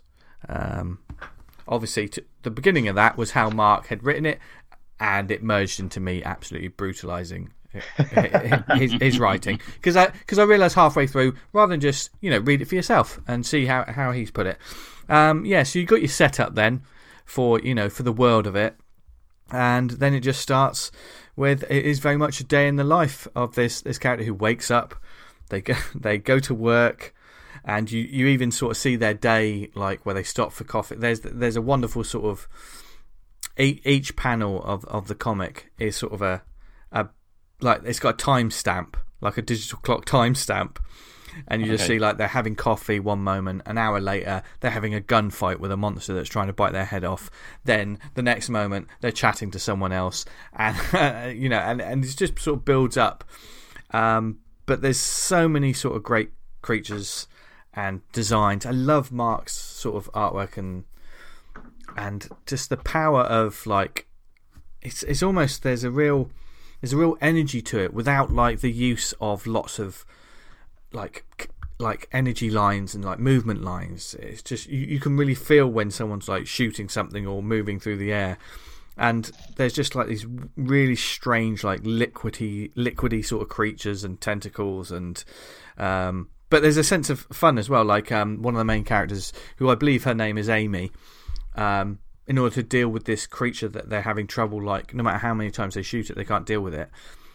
The acidity of lemons has something to do with how to get rid of it. So she goes, to a vending machine, and actually sort of, because it's super sci-fi sort of future, she gets from the vending machine, she gets a bullet. And then she gets a lemon and squeezes a lemon into the bullet and fires the bullet into the monster, which helps destroy it. There's so much lemon bullet. Lemon bullet. I mean, that much citrus would do anyone in. But it's very much one of those. Go to their Instagram page or on your phone. You scroll down to the bottom and then just because you can just read it all in one sort of list. It's a quick read, it's kinetic, but do it now, start at the beginning and just have fun, because whenever there's a new panel or I want to say panel, they're essentially pages, aren't they, with Instagram in some ways? It can be, and you're just following on, because I think now he's gotten to the point where there's a bit more dialogue with the characters and things are building up, and it's a great time to jump on board. It's Voiders_comic on Instagram. He's got 108 posts, and not that many. He's just, he's sort of shout. He doesn't shout about it all over the shop. Whereas this is a book that needs to be shouted about, because it's beautiful. He's just toiling away, making fantastic comics, and I want more people to discover this, because I think it would be a lovely printed book as well, somewhere down the line. But this is one of my go-to. So whenever it pops up on my Instagram feed, it just puts a smile on my face every time. Gotcha. And he's also an artist as well. I think I'm totally going to be, and apologies, Mark, but I'm totally going to steal a lot of your style for a lot of things, because it's just great fun. Yes, and you can follow him at MarkPierce82 on Twitter as well. And I believe on Instagram again. The comic is Voiders_comic. Okay. On Instagram, you can also follow him. On Instagram, He-Man is cool. In one word. That's who he is on Instagram as well. Don't tell Kevin Smith. He doesn't know who He-Man is. Oh, I said it. Just crying again. Well, we all cry occasionally, but definitely follow that up and check that out because it's just great fun. And there you go. Lovely. Yeah, it's great stuff. Yeah, that account Tony you pointed out today, that's absolutely fucking gem. Which one's that, babes? This is the odd. Was the one that makes the video cases and the computer game the action figure things. Yeah. Yeah. It's the one that's done. It's done RoboCop, but it's only the bit where he's been pulled in half, so it's just him without any arms or any legs. And they've got in Goodfellas, you know, Tommy's mum, and she brings out the painting with the two dogs. One's looking left, one's looking right. And she's got that as like the action figure, and that's like one of the things she's got in her socket. That's Scorsese's mum, isn't it? Is it? Oh, I didn't know that. Yeah. I like this. I like this picture. One dog's looking that way, the other dog's looking that way. Yeah. What are you gonna do? And like, can I borrow this knife? And he says, "Can I borrow this knife of you?" Like that. And was it Henry Hill's? Like, he's a bit traumatized. He got a dead body in the back. They're eating spaghetti. Yeah. He's like, "What are you going to do?" I love that film. I love it. Yeah. There was another because we did briefly mention it. If you follow Daily Obstruction. Oh, this is a killer. On, love this one, don't we? On Instagram, there was... When it's not being banned. When it's not, because they genuinely did an absolutely phenomenal strip recently that had us in stitches. And then did you get to see that before it got banned? Because I know I stuck it in... Oh, good, that's good. Yes, I did. It got banned? Yeah. Yeah, first one. The first version of it. There was... Where he hangs himself. Yeah. This... and they had an outpouring of... support about the strip, which is quite good, and because it's the latest one, the way they've adapted it is brilliant. It's still got the same story of like this artist going, it's no use, I'll never be as popular as artists that just draw cute relatable animals or porn. Wait, that gives me an idea. And then in the original there was an amazing punchline, dark as fuck, because Instagram can't ban this. Where the creator, what did they do, Tony? They hung themselves. Yeah. But you only saw the legs dangling, didn't you? Yes. Yes. That was a good solution. Yes, and he said the creator has gone back and just changed the last few panels where you see the person, even going to the point of like their legs are dangling through the air and a chair has fallen over. But they're doing chin-ups now. And the last panel is, got to strengthen my arms for all the hot, furry fucking I'm about to draw. Something we've all said. Yeah. Yep. Yeah, beautiful. So check out that one as well, because that's just a great... I mean, apart from that strip, it's just a great account anyway.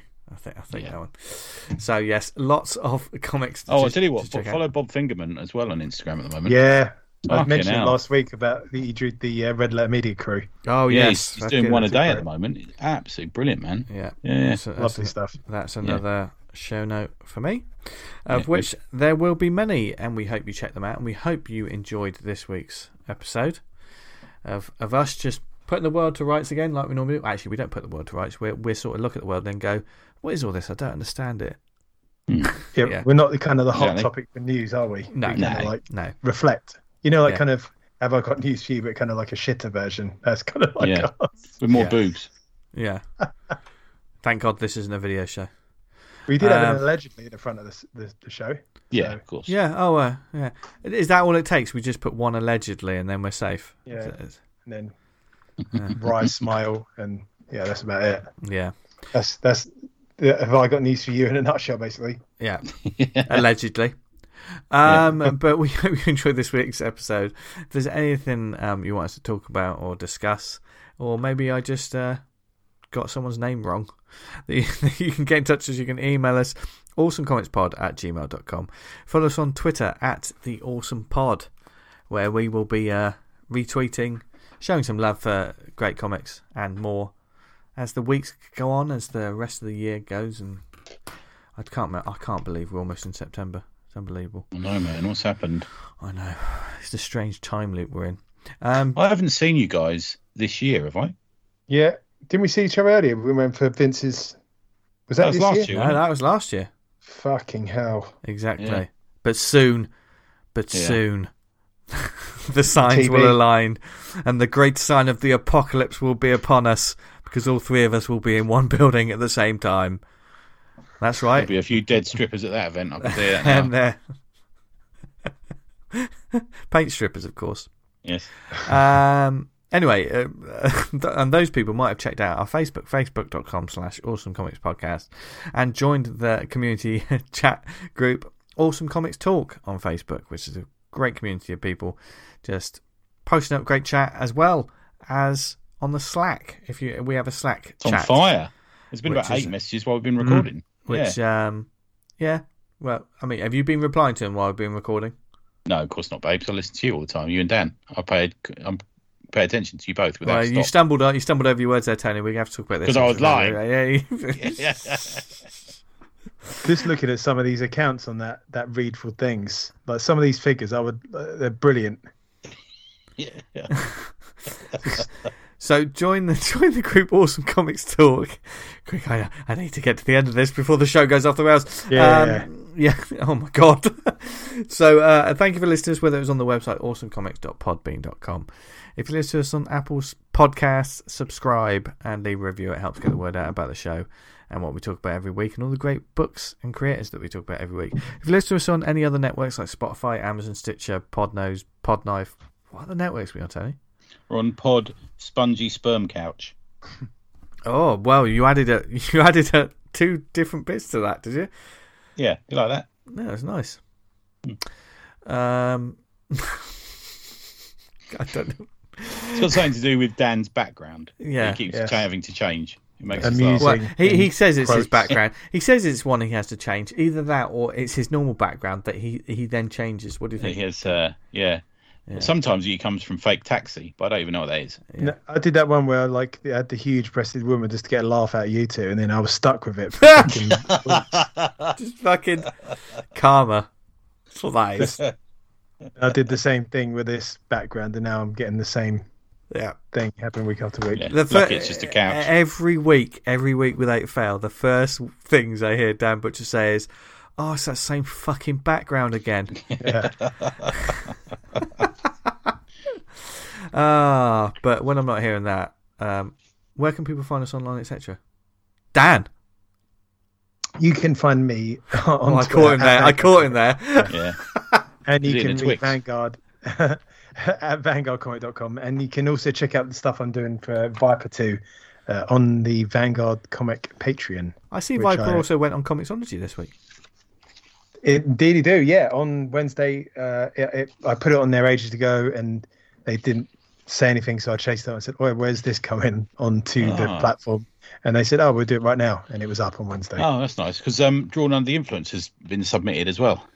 I've got my contacts inside Comicsology. Yeah, I get you. God, you sound like a spy, Dan. Well, no, just contact customer services. Oh, right. Okay. Right. Yeah. All right, Gazer. I've got someone in customer services that I email, and they just get back straight back to me rather than the generic. Yeah. Oh, that's good. That's what you need, isn't it? Yeah. I was trying. There were so many jokes that I could make about that, but I'm not going to. Tony, where can people find you? Patreon.com/tributepress. Brilliant. And you can follow me online at Jester Diablo on Instagram and Twitter. Normally I would say thanks to our guests for joining us, but we've got no guests this week. So thank you, Dan. Thank you, Tony, for joining me this week. Thank you, Vince. Our pleasure. It's been an absolute gem of a week. Ups and downs. It's been an emotional rollercoaster. There was a real narrative twist. Who could have seen that ending coming, eh? Yeah. Not me. No. Substack. Indeed. That's got to be the new joke, apart from OnlyFans. Yeah. Yeah. Yeah. Find me on Substack. They don't do the adult stuff. Give it niche material. Yeah. Give it time. If money's to be made, there will be. Yeah. There will be. Porn will follow. Yeah. As soon as the internet was discovered, then porn just exploded. I've got a load of RoboCop comics today. I'm going to read them tonight. Ah, brilliant. Enjoy that. While Tony's going off to do that, me and Dan are just going to have a bit of a cuddle on the sofa. Go forth. Have a wonderful week, no matter what you're doing. Come back next week, same bat time, same bat channel, and we'll be talking... Well, who knows what we'll be talking about. Yeah. Bollocks, once again. Yeah, but until then, from Dan, Tony and myself, have a brilliant week. Stay happy, stay healthy. Keep loving and making comics. Yes. And from everyone here, what should they actually do, guys? Stay awesome. Stay awesome. Ooh. Go on, we've got to get back on the training, guys. Come on. That's right. Yeah. What's wrong with you? Well, no, I'm a perfectionist. Can't you tell from this haircut? Bye, everyone. Bye. See you later.